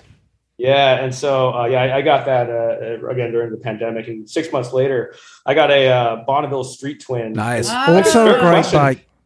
Yeah, can I call it a Bonneville, or is it, or the people are going to come after me like, oh, that's not a true Bonneville. Well, it's, it's Triumph. Bike. It's a stri- Triumph. Yeah, it's a Bonneville. It's not- yeah. No, I mean it's they're, they're a legit Bonneville. So you all right? Ride it with pride, Michael. I ride that thing every yeah, time. Michael. Yeah. Do you ride? One of us needs to keep both their feet on the ground just until we get through this next round of funding, and then uh, and then I'll open it up. It's funny. Uh, no, I've got the tattoos and, and the hair, but uh, not the motorcycle. Um, I rode for a while. I took some off-road courses through right. Honda, and then rode Perfect. a T W uh, tracker for a bit. The um, T-Dub. Oh, got, you, yeah, I got got sideswiped like week one, oh, and I was like, "Oh, you know what? We're gonna jump back in the car for a little bit. Uh, I will ride. I'll, I think I'm gonna get licensed on a C one X, um, oh, so cool. it, it, it'll come. But right. yeah, right. Yeah. You, you said you did the training at Honda down there. Yeah, yeah, yeah up, in the, uh, up in the desert. Yeah, super cool. It was an awesome course. It was yeah. so much fun. Yeah, yeah. They we went down to the. You're talking about this the Honda school. Uh, yeah, yeah, yeah, yeah. yeah. They mm-hmm. shut it down for us. And, oh, and, that's and, cool. and, and Emma and I went and did. We were the only lesson. two. We were the only two pupils. Oh, wow. Is awesome. We felt yeah, it was a bit like whoa. Yeah, no, we thought we, we were going to be in a class with a bunch of kids. Yeah. No, it was just us. They shut it down. I, I got to tell you, I wish it had been that way because the first time I got yeah. on there, I had a bunch of kids shooting past me while yeah, I was right. stalling. Yeah. Trying to figure oh, it out. That's going to happen the rest of your life. yeah. yeah, that's true. Um, no, thanks for coming yeah. on, guys. It's been great. Yeah. Um. You mentioned you'd like to come on again in a few months mm-hmm. and after you've done the rollout, perhaps. I'll tell you what, I would love to come on. We're, we're definitely going to be releasing some more information here uh, in the coming months uh, on the C one X. And as we have more details, I, I'd love to come on and, and share them with everybody. Absolutely. We want battery size. Excellent. We want we want price. a dirt. We want a dirt version. Dirt. And yep. We want okay. A dirt I like version. that look. Yeah. Uh huh. Okay. Yeah, and I just want to say I I really I'm really impressed with what you guys are doing, uh, so much so that I just went and put down a deposit on a C one X. Did you? Oh, oh my god! Yes. Yep. Yep. Oh my god! Yes. Nice. Mission, mission, mission accomplished. Huge honor. Wow! Thank you. And Bagel not only is a scooter guy, he's an electric guy. So yeah, and checking and all the boxes. When, when you put out a small bike that does seventy-five miles an hour, sign me up. And I I just did. That doesn't have the name Death in it? yeah. yeah, right. Well, you know. That's awesome. I can, oh, I can buy, yes. Well, c- congratulations, cool. Bagel. Yeah, that's that right. That is big. That's right. And yeah. Are you guys going to any events? Are you at any events or shows that people can look for you at?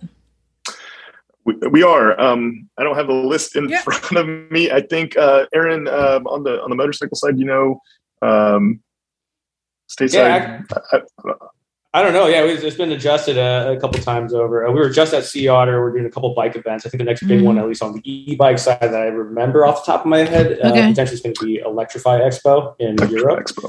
Um, mm-hmm.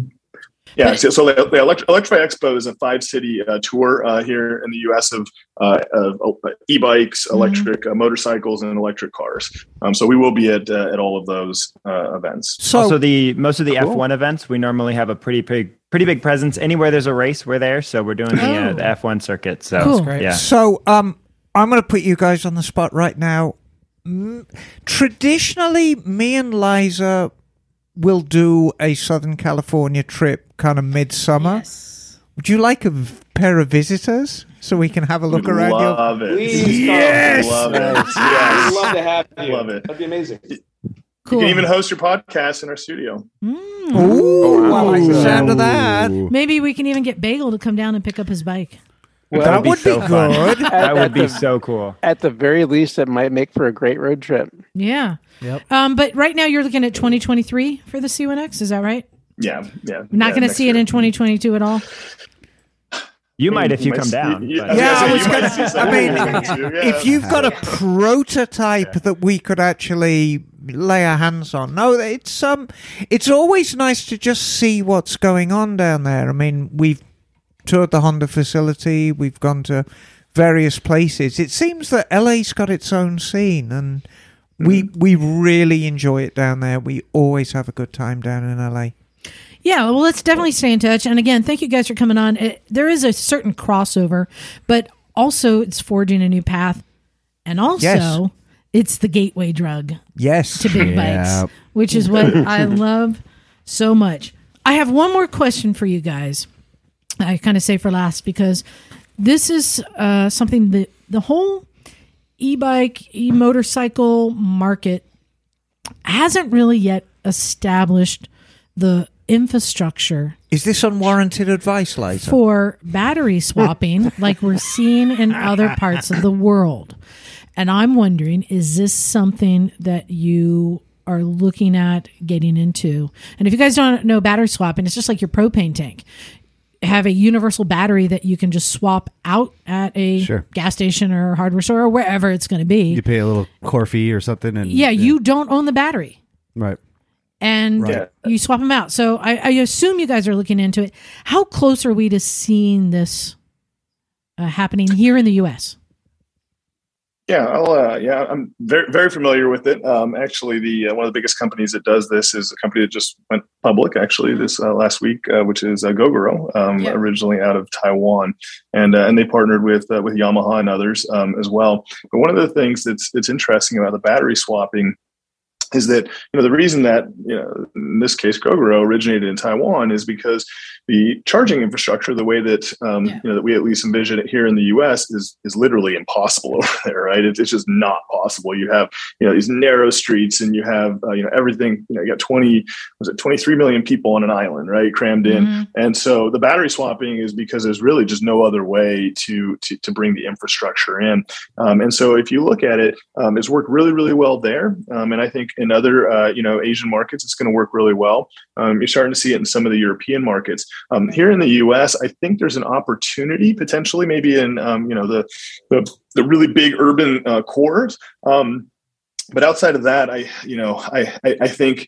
I think it's going to be tough. The other limitation that we have here in the U S, and this is something, if you look at our products, um, you know, we, we have a, uh, you know, a battery that's like twice as the size of like a typical European bike, right? right? And it's because, you know, here in the U S, newer country, most of the cities were built after, you know, cars were invented. And you know, L A, of course, is the poster child for this, right? A you know, huge spread out metropolis.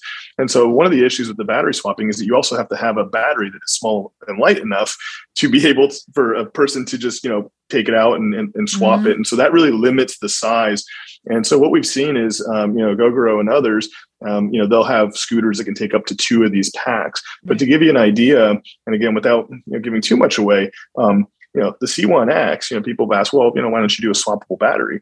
Um, well, because, you know, number one, it would, you know, take, uh, uh, you know, you know, Arnold Schwarzenegger himself to like be able to like pull yeah. that thing out and to swap it, or we would have to have, you know, a whole bunch of battery modules, which then, you know, it creates all this complexity and cost. That's, that's, yeah, it's unnecessary. So I think the battery swapping is very interesting. For sure. Um, I, I I just struggle to see that really taking off in the U S, at least in the in the near term, um, because, again, some of the limitations that, that I mentioned before.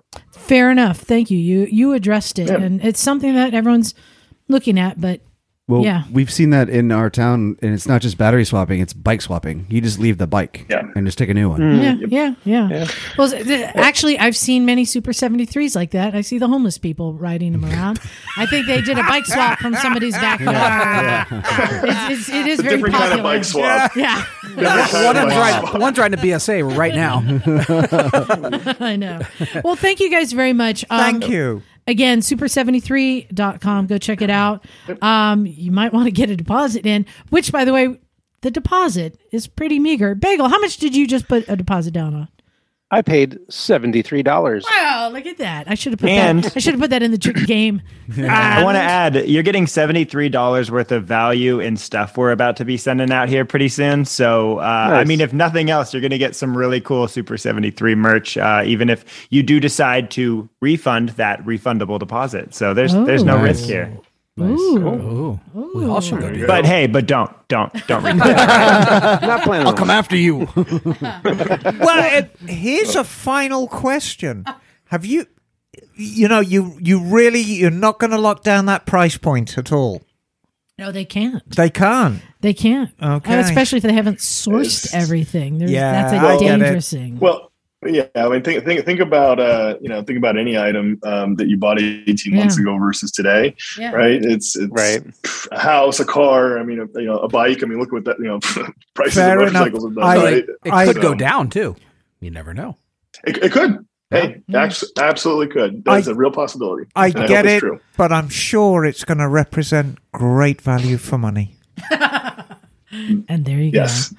Well, thank there you guys. I appreciate you coming so, on. I hope I hope you had some fun. Sorry about the game. A bloodbath? Yeah. You guys better practice for the next one. Red wedding there. Right, yeah. We'll Thanks, be on our guys. home turf next time, hopefully. And um, be yeah. different, different yes, outcome. Yes, different yes. outcome. Yeah, it was very yeah, informative. Right. Thank you very much. Yeah. Yep. Keep up the great Thanks, work. Him. All right. See you guys. Thanks. Thank you guys. Thank yeah, you guys. no problem. Thanks. All right. Bye. Bye. bye. Well, isn't that pretty cool? I mean, Super seventy-three, I, I love what they're doing, and it is a gateway. It really is. Oh, absolutely. But sure. the thing is, yeah. and we were having this conversation out in the parking lot today. Let's see, which bike was it? It was, um, there, there, sometimes there are bikes, and they may not be pretty. They may not be well done. You know, the aesthetics aren't good. But every now and then, a bike comes in the garage, and I go, I just want to get on it and do bad things. Yeah. I don't hmm. know, like Scotty's S V six fifty dirt bike thing. I'm like, uh, yeah. like Brat. I'm like, it makes me want to do bad things. And I kind of get that same thing from the Super seventy-three. Like, I want to get on it and jump a ramp like Haley Bell. Haley Bell did. I got to show you the video. She's an idiot.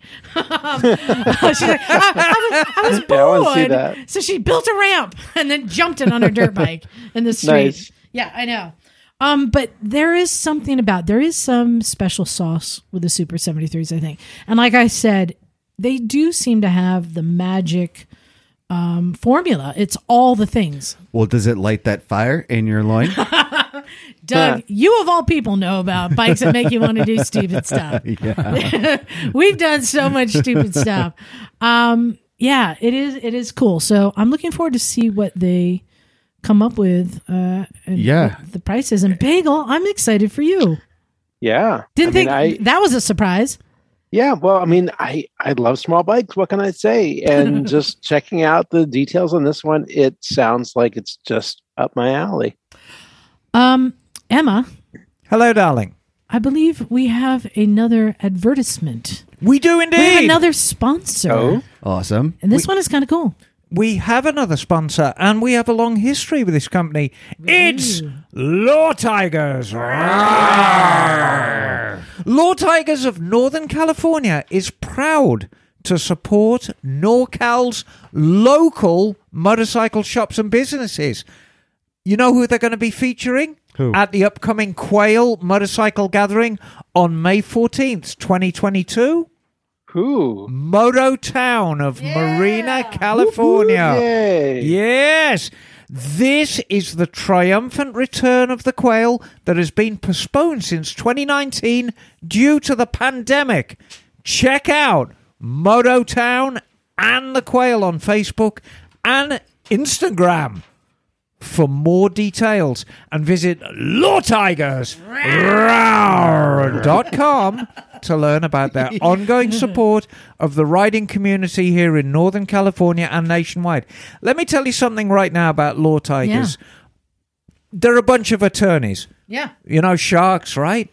They genuinely do a good job for the riding community. Yeah. Um, they'll always give you the free consultation. They've got nationwide reps. They're all solid. These are our friends. Yeah. Um, they really are solid guys. So, um, yeah. And if you're coming to the Quail, look for us because Well, Law Tigers and Motorcycles and Misfits are going to be sharing a booth at the Quail. Actually, right. That's not true. Oh, yeah. Mototown is. Law Tigers and Mototown are going to be sharing a booth, and I'll that's put true. up with you guys. I kind of said, oh, yeah. I don't want to hang out there, but I made a banner and everything. Yeah, I know, and I'll let, I'll let you fly the banner. Um, and I, I'll bring something fruity along for us to gaze at. So All right, there I th- you go. I think we have some time to read some emails. Bagel, do you have one I sent you? I do. You want to read that? And did you make sure, sure you read the very end I first? Did. Okay. On English,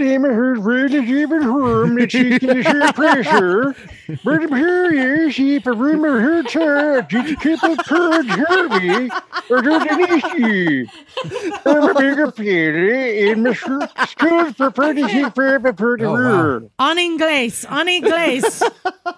But it says, oh, and if you want to do an accent, let's go with the Swedish chef from the Muppets.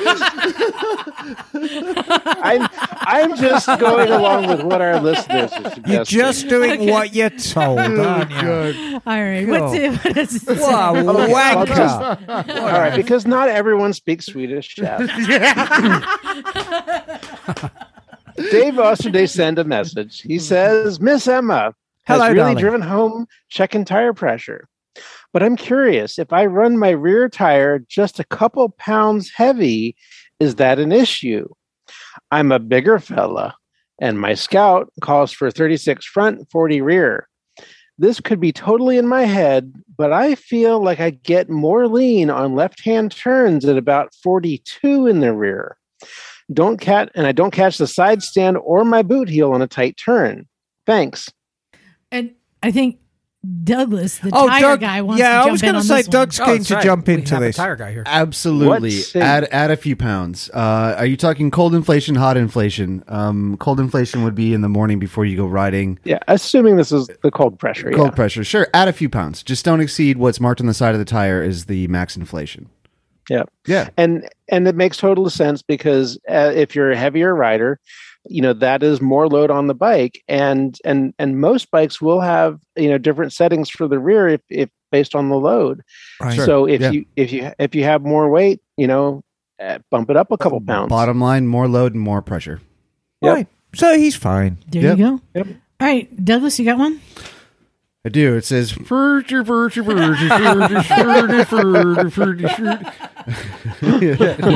good. Oh, it's so funny, Bagel. This is from Eric. Uh, hey, Misfits, long-time listener, first-time caller. I met hey. though I met those of you who were at the A M A Vintage Days last year. I know you remember me. I was the middle-aged guy on a small displacement nineteen seventies dirt bike. I remember that guy. Oh, yeah, there yeah. was only one. that's, that's all there was. I'm from the far northern end of West Virginia, where the accounts uh, accents are Pittsburgh. Don't bother trying. Oh yeah. I've yeah. heard I've heard Yinzin attempt to, the accent before, and it was mortifying. my current my current garage has a seventies era C B four fifty uh, cafe racer, very nice. Uh, first bike I built, uh, a nineteen seventy-six Suzuki T C one hundred Blazer, a two thousand nine Versus, my daily uh, T T R one twenty-five. Okay. Awesome. Stupid stuff bike. A Chinese G Y six one fifty c c scooter, and now I've mm. acquired a two thousand eight Piaggio oh. Fly one fifty, the bike I'm mm. writing to you about. Ah. Uh, and see, on. and that is a perfect blend of bikes, and I love it when you got right. a little bit of everything and a scooter. This, it's everything. Yeah. This this is the the uh, the crux, right? Bike salad. Yeah. I picked it up non-running for a song and immediately drained a gallon of bad gas from the fuel cell, as well as pulled the carb, disassembled, and ultrasoniced in the Yamalube carb dip solution for several hours. The carb, the carb and all the bits and bobs are like new. I've checked the entire vacuum system using the quote-unquote it's idling spray carb cleaner on every joint and tube, end quote, method dash. Replace the bad part of the line, and now no leaks. Fuel line is clean as well. New air filter installed. nine hundred sixty-six miles on the bike. E VAP system deleted. Here's the issue. It idles rough. Hesitates on lower R P M. Once it gets going, it runs great, but taking off from a stop mm. light, uh, taking off from a stoplight ain't what it should be.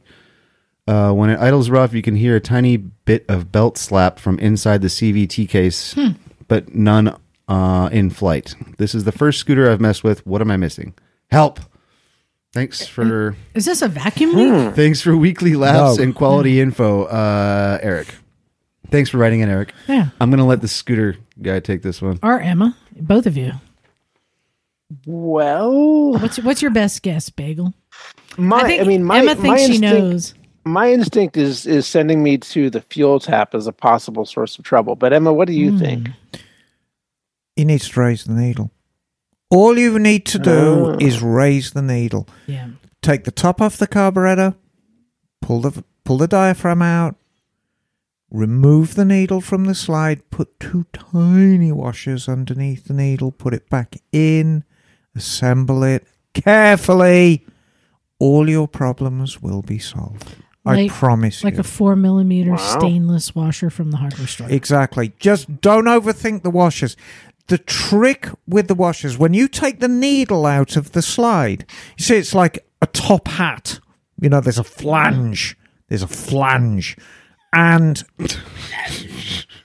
the the washer, the washer that you put over the needle shouldn't be any bigger than the flange, because there's like a coupe that drops down over the flange and, and holds everything. There's a coupe and a flange. It droozles. And a coupe. Yeah, so just be careful. Go down to fucking Ace Hardware, get four millimeter stainless washers, put two of those under the needle, put it all back together, raise the needle by the thickness of two four millimeter washers. It'll run like a chump. Trust wow. me. There you go. And it's not entirely the the bike's fault. I mean, they lean these things out so much for the American market, not just for the California mm, market. Yeah. And they're kind of on the brink of running like shit anyway. Um, mm. Every every bike on the road that has got a C V carburetor could almost certainly benefit from fattening up in the mid-range. Mas gas. Um, you know, and the gas itself is constantly changing. So... Um, that will do it, my dear. Trust me, it will cost you probably twenty-three cents. If that. Yeah, about there. Oh, what, what do Ace, what do Ace Hardware charge for a stainless steel washer? I think you're... Four millimeter. Four millimeter? They might... Yeah, you're... Ten right, cents? Yeah, yeah, yeah. No, no. Everything uh, went up. Everything went cheaper, up. Cheaper than kissing a ginger in any way. Yes. So less than that, you'll get change out of a quarter. All right. Well, good. There you uh, are. All right. I have one here. Huh? And this is from uh, Alex in Minnesota. Hi, Alex. Alex oh, says, yeah, you is betcha. It Alexander or Alexandria? Alex. He says, hello, Misfits. No, it could be she. Okay. Certainly. It, oh, it yeah. could be either. It could Except be. It is Alexander. Okay. But they go by Alex. Uh, Alex says, I currently own a two thousand four Honda Shadow Saber eleven hundred. Nice. I've been thinking about trading it in for a new bike, you know. I thought I had my mind set on a twenty twenty-two Honda Rebel eleven hundred. Decent bike, yeah. Decent. But I've also been looking at adventure bikes. Currently, I only ride to work and back, but I am going to be doing a lot more riding this year. I don't ride on dirt roads, but I like the idea of being able to if I feel like it. But at the same time, I'm a short guy, only five eight, and all the adventure bikes I've seen are pretty tall. John would know something about that. A little bit. A little bit. My budget is ten K. Oh, as I'm not geez. getting a loan because I don't want payments. I would like to stick around eleven hundred c c if I get another cruiser. What suggestion do you all have? I'm open to any brand of bike. This will be the first new bike that I've ever gotten, and I don't want to regret any decision I make. I love the podcast. I'm looking forward to what y'all have to say. A stretch booster. So you, I have looked high and low. You need two bikes. Yeah. Yeah. Well, everybody needs two bikes. Two five thousand dollars bikes. Get of, don't get rid of one to get to get the adventure bike. N plus one. Yep, N plus one. Uh, so I looked at all these different bikes, and I would say... what I landed on was a Triumph yeah. Tiger. Which has um, been a good bike for you yeah. and Santos and other yeah. short-statured people. Now, it's not a leader bike, but it's more than enough That's than what a you eight fifty? Need. It's eight hundred. eight hundred, well, yeah. Now they have a uh, nine hundred. And it's a good-looking bike. In fact, yeah. I don't know if you know, John, but I, I saw it over there. I did. I got one to represent you. I appreciate you. That. Thank you. You're welcome. The other thing I think is the B M W G S eight hundred is lower. Um, some, of, some of the lower displacement G Ss are... are are lower. Oh, the G S seven fifty yeah. from like three years ago. Yeah, that's oh. what I'm thinking. Or you could go crazy and go for a Himalayan. You know, it's a whole different ballgame, but... Yeah. Or he'll be looking for power. No, yeah. no, no, no, no, no. Um, or you can get a T seven and lower it. You know, my advice is get that adventure bike. Get it out of your system. We all have to do that, right? Sure. You want to try different bikes. Um, it's going to be a great commuter, traveler, around town, go ride in the hills if you got hills in Minnesota. Uh, you can do everything you want on it, even if you never hit the dirt. Um, and they look good. So do it. You can't go wrong. With cruisers, you're limited. However, if all your friends are riding cruisers, it's best to, I, I feel, if then you're riding you, with friends, you, you want to... You wheelie by them. Yes, exactly. You want to ride the Triumph because you'll be standing yes. out amongst the crowd. I think that's a great bike. John, can you get them for ten grand? You used to be able to. Not new. You can get a used one. Um, well, he wants to get a new bike. Oh, you're out of luck for a Triumph then. So... Okay, uh, that's not going to be... Well, less, I mean, bikes, yeah. bikes aren't cheap these days. Any, Any not, not yeah, you're I talking mean, so, four, twelve, fourteen thousand for okay, time. I'm going to... I, You know, I love to throw out a wild card. Emma, you, do. you can help me out on this one. Yeah. It'll be underpowered, but definitely within budget. What do you think about a Benelli T K five oh two? You know, I there's a lot about that bike I like. Um, it's a flawed motorbike, but you can fix the flaws quite cheaply. Mm-hmm. And you can't go wrong with a price. I think I'd go for a C B five hundred before that, though. The the X one.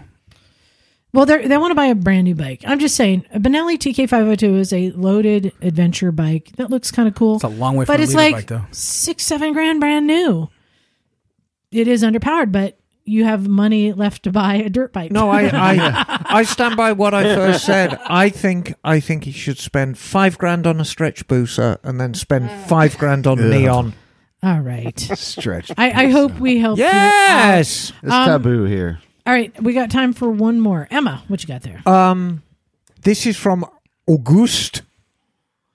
Um, And August says, I am finally caught up to the most recent episode, which blows my mind.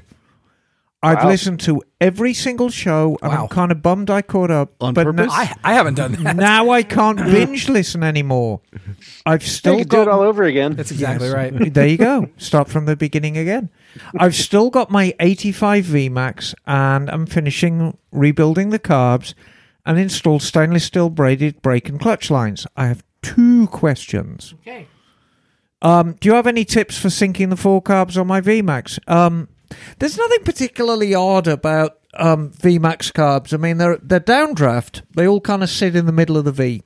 Yes, my advice is use a carb sinker. Right, and the, that was the question. Which carb sinker to use? The irony is the most accurate carb sinkers were, are now illegal.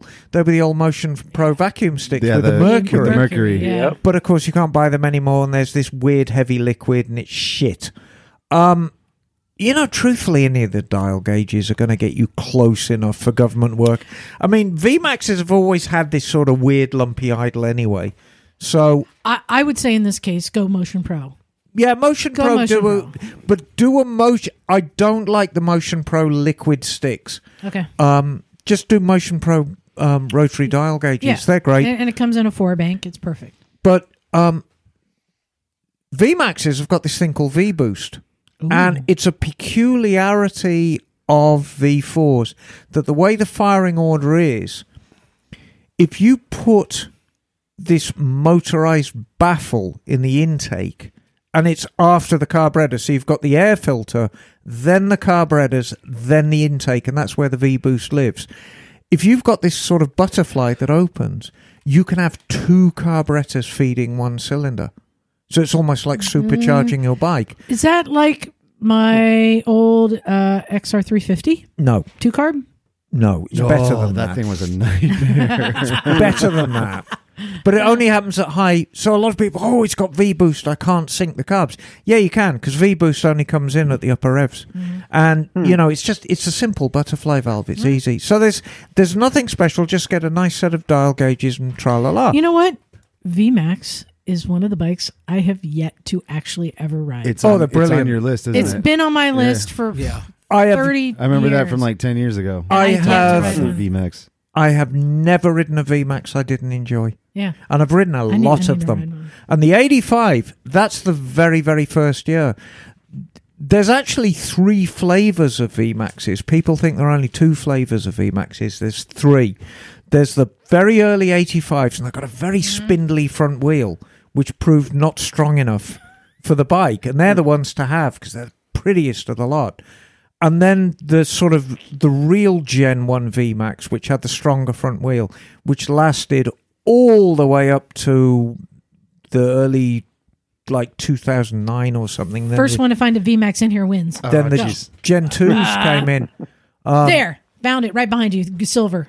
Third bike in. Yeah, you're right. Yes! You're right. I win. That is a good one. You yeah, get the wheel. You put it there. yeah, yeah. Uh, there's, there's, Rigged. There's two or three in here. Everyone had a chance. Yeah, that's the Gen one, but with the strong from wheel. Oh, they're great bikes. Um, and, God, they accelerate like hell. So, anyway, here we go. And this one is for Emma, exclamation yes. point. Um, I'm graduating school this May with a degree in automotive repair, et cetera Currently work for Ford and have a lot of certifications done. I've discovered through wrenching on my bikes that I'd so much rather work on bikes for a living. No shit, Sherlock. um, but I have a problem. I live in Massachusetts, so the climate doesn't exactly support year-round riding. Would I still be able to find enough work as a flat-rate tech during winter? And do you think my knowledge and experience as an automotive technician will allow me to find a competitive wage, or will I have to start at the beginning of the ladder again? Um, right. Uh, so there's I, a lot going on with this answer. I think our friend Phil has proven that at Cleveland Moto. We got to get the Cleveland yeah. Moto plug in, right? Yes. Um. Yeah, you get a lot of a lot of the business in the spring, but he's I think he's, he's got busy. bikes coming in. Year round, because a lot of people want to do yeah. the big projects so during the winter. Back home, because England doesn't have a great climate, you know. Mm-hmm. If what? you if you work for a decent dealership, they will have you building bikes out of a crate in the wintertime. Mm-hmm. And if you've got a big enough showroom, that will keep you quite well occupied. Um, flat rate for usually building a bike out of the crate's like an hour, hour and a half. And you do a couple of those a day and it'll tick over. Plus, there are big projects going on. Plus, if you work in a colder climate, you need to figure out how to work on snowmobiles. Oh, yeah. There's... Which is great business mm-hmm. and tra-la. Yep. So, there is plenty of business there. Um, as for experience, again, it depends on the dealership. You're not going to lead. You're not going to get the lead technician's job. You could have worked at a car dealership for twenty years and they're not going to give you the lead tech's, tech's job. Your experience as a car mechanic will help show that you have the mindset to work in a dealership. And that's kind of it. In terms of experience, you're going to have to start at the bottom there. Yeah. Um, and, but... you have an advantage over just Joe Schmo who works in the door because you can say, hey, I've worked in a dealership environment for X amount of years. And yes, I know it was a Ford environment and Ford don't make motorbikes, but I know how flat rate works and I know how a workshop environment works. You'd be surprised how many people leave the Motorcycle Mechanics Institute with not a fucking clue mm. what a workshop environment or even flat rate right. means. Ah, interesting. You know, they mm. don't teach wow. them that, how you've got to hustle to make money, but work safely. You know, you've got to learn that, and yeah. that's hands-on. And you can learn that mindset at a car dealership, because they're on flat rate too. So all dealerships, motorcycle and car, are all flat rate? Decent ones are. Wow. Okay. Yes, Bagel. Yeah, and also, um, the, I mean... In, he's saying that there's, you know, the riding season's short up there and there may not be a lot of work, but even north of Massachusetts is New Hampshire, and that's a huge motorcycling state. Oh, yes. So, you know, so there's there's plenty of opportunities to work on bikes. So I don't think there's any problem with that. I must remind you, I rode year-round in Boston. Yeah? Yeah, but you know, you're kind of in that, though. Um. I know, I know. Um, so hopefully we helped you out. So get, get experience on the job. with, some, with someone else. Plenty of opportunities. Uh, we have a couple of quick announcements. Oh, no, his name was... Oh, it's Gus, not Auguste. Okay. It's Gus yeah. from We've, Massachusetts. And P S I don't have a Boston accent. From Boston. So we have a couple quick announcements. Emma, do you want to make yours? Yes. This is kind of exciting news. So last week I did kind of a hard sell on Kat and Emma's Alpine Adventure. Mm-hmm. And it clearly worked because it's now sold out. Sold so out. You could wow. be a millionaire multi times over. No amount of money will get you on Kat and Emma's Alpine Adventure. There are no more spaces available. But you can go to Pakistan in but one you, week. with, with me or John. We will take your sloppy seconds. We will. Um, oh my God. Just don't tell my wife. I was making the hard sell today in the you parking were, lot. I was. Um, so the, congratulations on selling it out. That's no, gonna be thank a wonderful you. Tour. It's, it's going to be a wonderful tour. We're going to have a lot of fun. Um, it's going to be just an amazing adventure. I believe most everyone on the tour has very limited experience of... Um, going overseas, which is great, which is exactly what we want. And I have an announcement. Do you really? I do. Um, yeah. T-shirts are still for sale. Yeah. You can go to motorcycles and misfits dot com. Go to shop. But here's what's interesting. I put uh, some of our older designs up for ten bucks. Somebody bought me out today. Oh, wow. Well, really? Yeah. I got a no bunch shit. of shirts I got to go ship. So um, oh, that's cool. Yeah, I think I, I think I got to double check. I think those, those are gone. If they're not on the site, they're not available. But the new shirts that many of the Misfits were sporting today out at the garage. Yes. Looking good. Including are, me right now. Including Bagel right now. Are available. motorcycles and misfits dot com. Uh, so that must, is that from that placard? Yes, new colors. Nice. Yes. Um, yes, black nylon and red beard, my favorite color scheme. That's and, paraphrasing uh, uh, Richard Thompson. And don't forget wow, to... That was a deep dig. Don't forget to look for us at upcoming events, including the one show. We got the one coming up. Oh, it's yeah. going to be a, a golden shower of piss-poor behavior from the Misfits at the one show. Is that Richard Thompson too? Always. No, I think so. No, we're gonna. It's gonna it's be great. Kelly, There's man. gonna be. It's R. Kelly. God Almighty. Oh, God. There's gonna be plenty of Misfits up there. There's gonna be plenty of Misfit bikes up there. There's gonna be plenty of Misfit artwork up there. It's gonna be brilliant. Come up and say hello. Oi. Kiss no, you. You have to Oi. go up to John. Oh, yeah. Yes. Right. And say, I'd like to meet little Miss Stumpy. And you'll get a sticker or something special. Yep. um, hey, and a big thanks once again to the guys at Super seventy-three. I was first I was told we'd get one of them. Then yeah, I was told we'd get really two. Cool. And then no, we, we got, got all three. three. Yep. That was, that was really founders. cool. No, it, yeah. LeGrand was very well groomed, wasn't he? The fact that He's they quite went handsome. all of them yeah. were that yeah. they went from five guys to two hundred employees. Yeah, I mean, right? they're. That's huge. I have so many more questions. Yeah, I know, right? Yeah. Well, yeah. Let's uh, let's talk yes. about going down there. I think mm. we're ready to get out of here. Thanks, everyone, especially our Patreon, Yay, Patreon subscribers, who are you brilliant and all that. Are awesome. I, yeah, I bought some more tools. I replaced some missing things. Got a new impact uh, driver, oh, an electric nice. one, and some sockets and stuff yeah, like that. Yeah, I got to use that today. You haven't lived unless you've seen Liza's tool. We've all seen Stop. it once or twice. Stop. All right.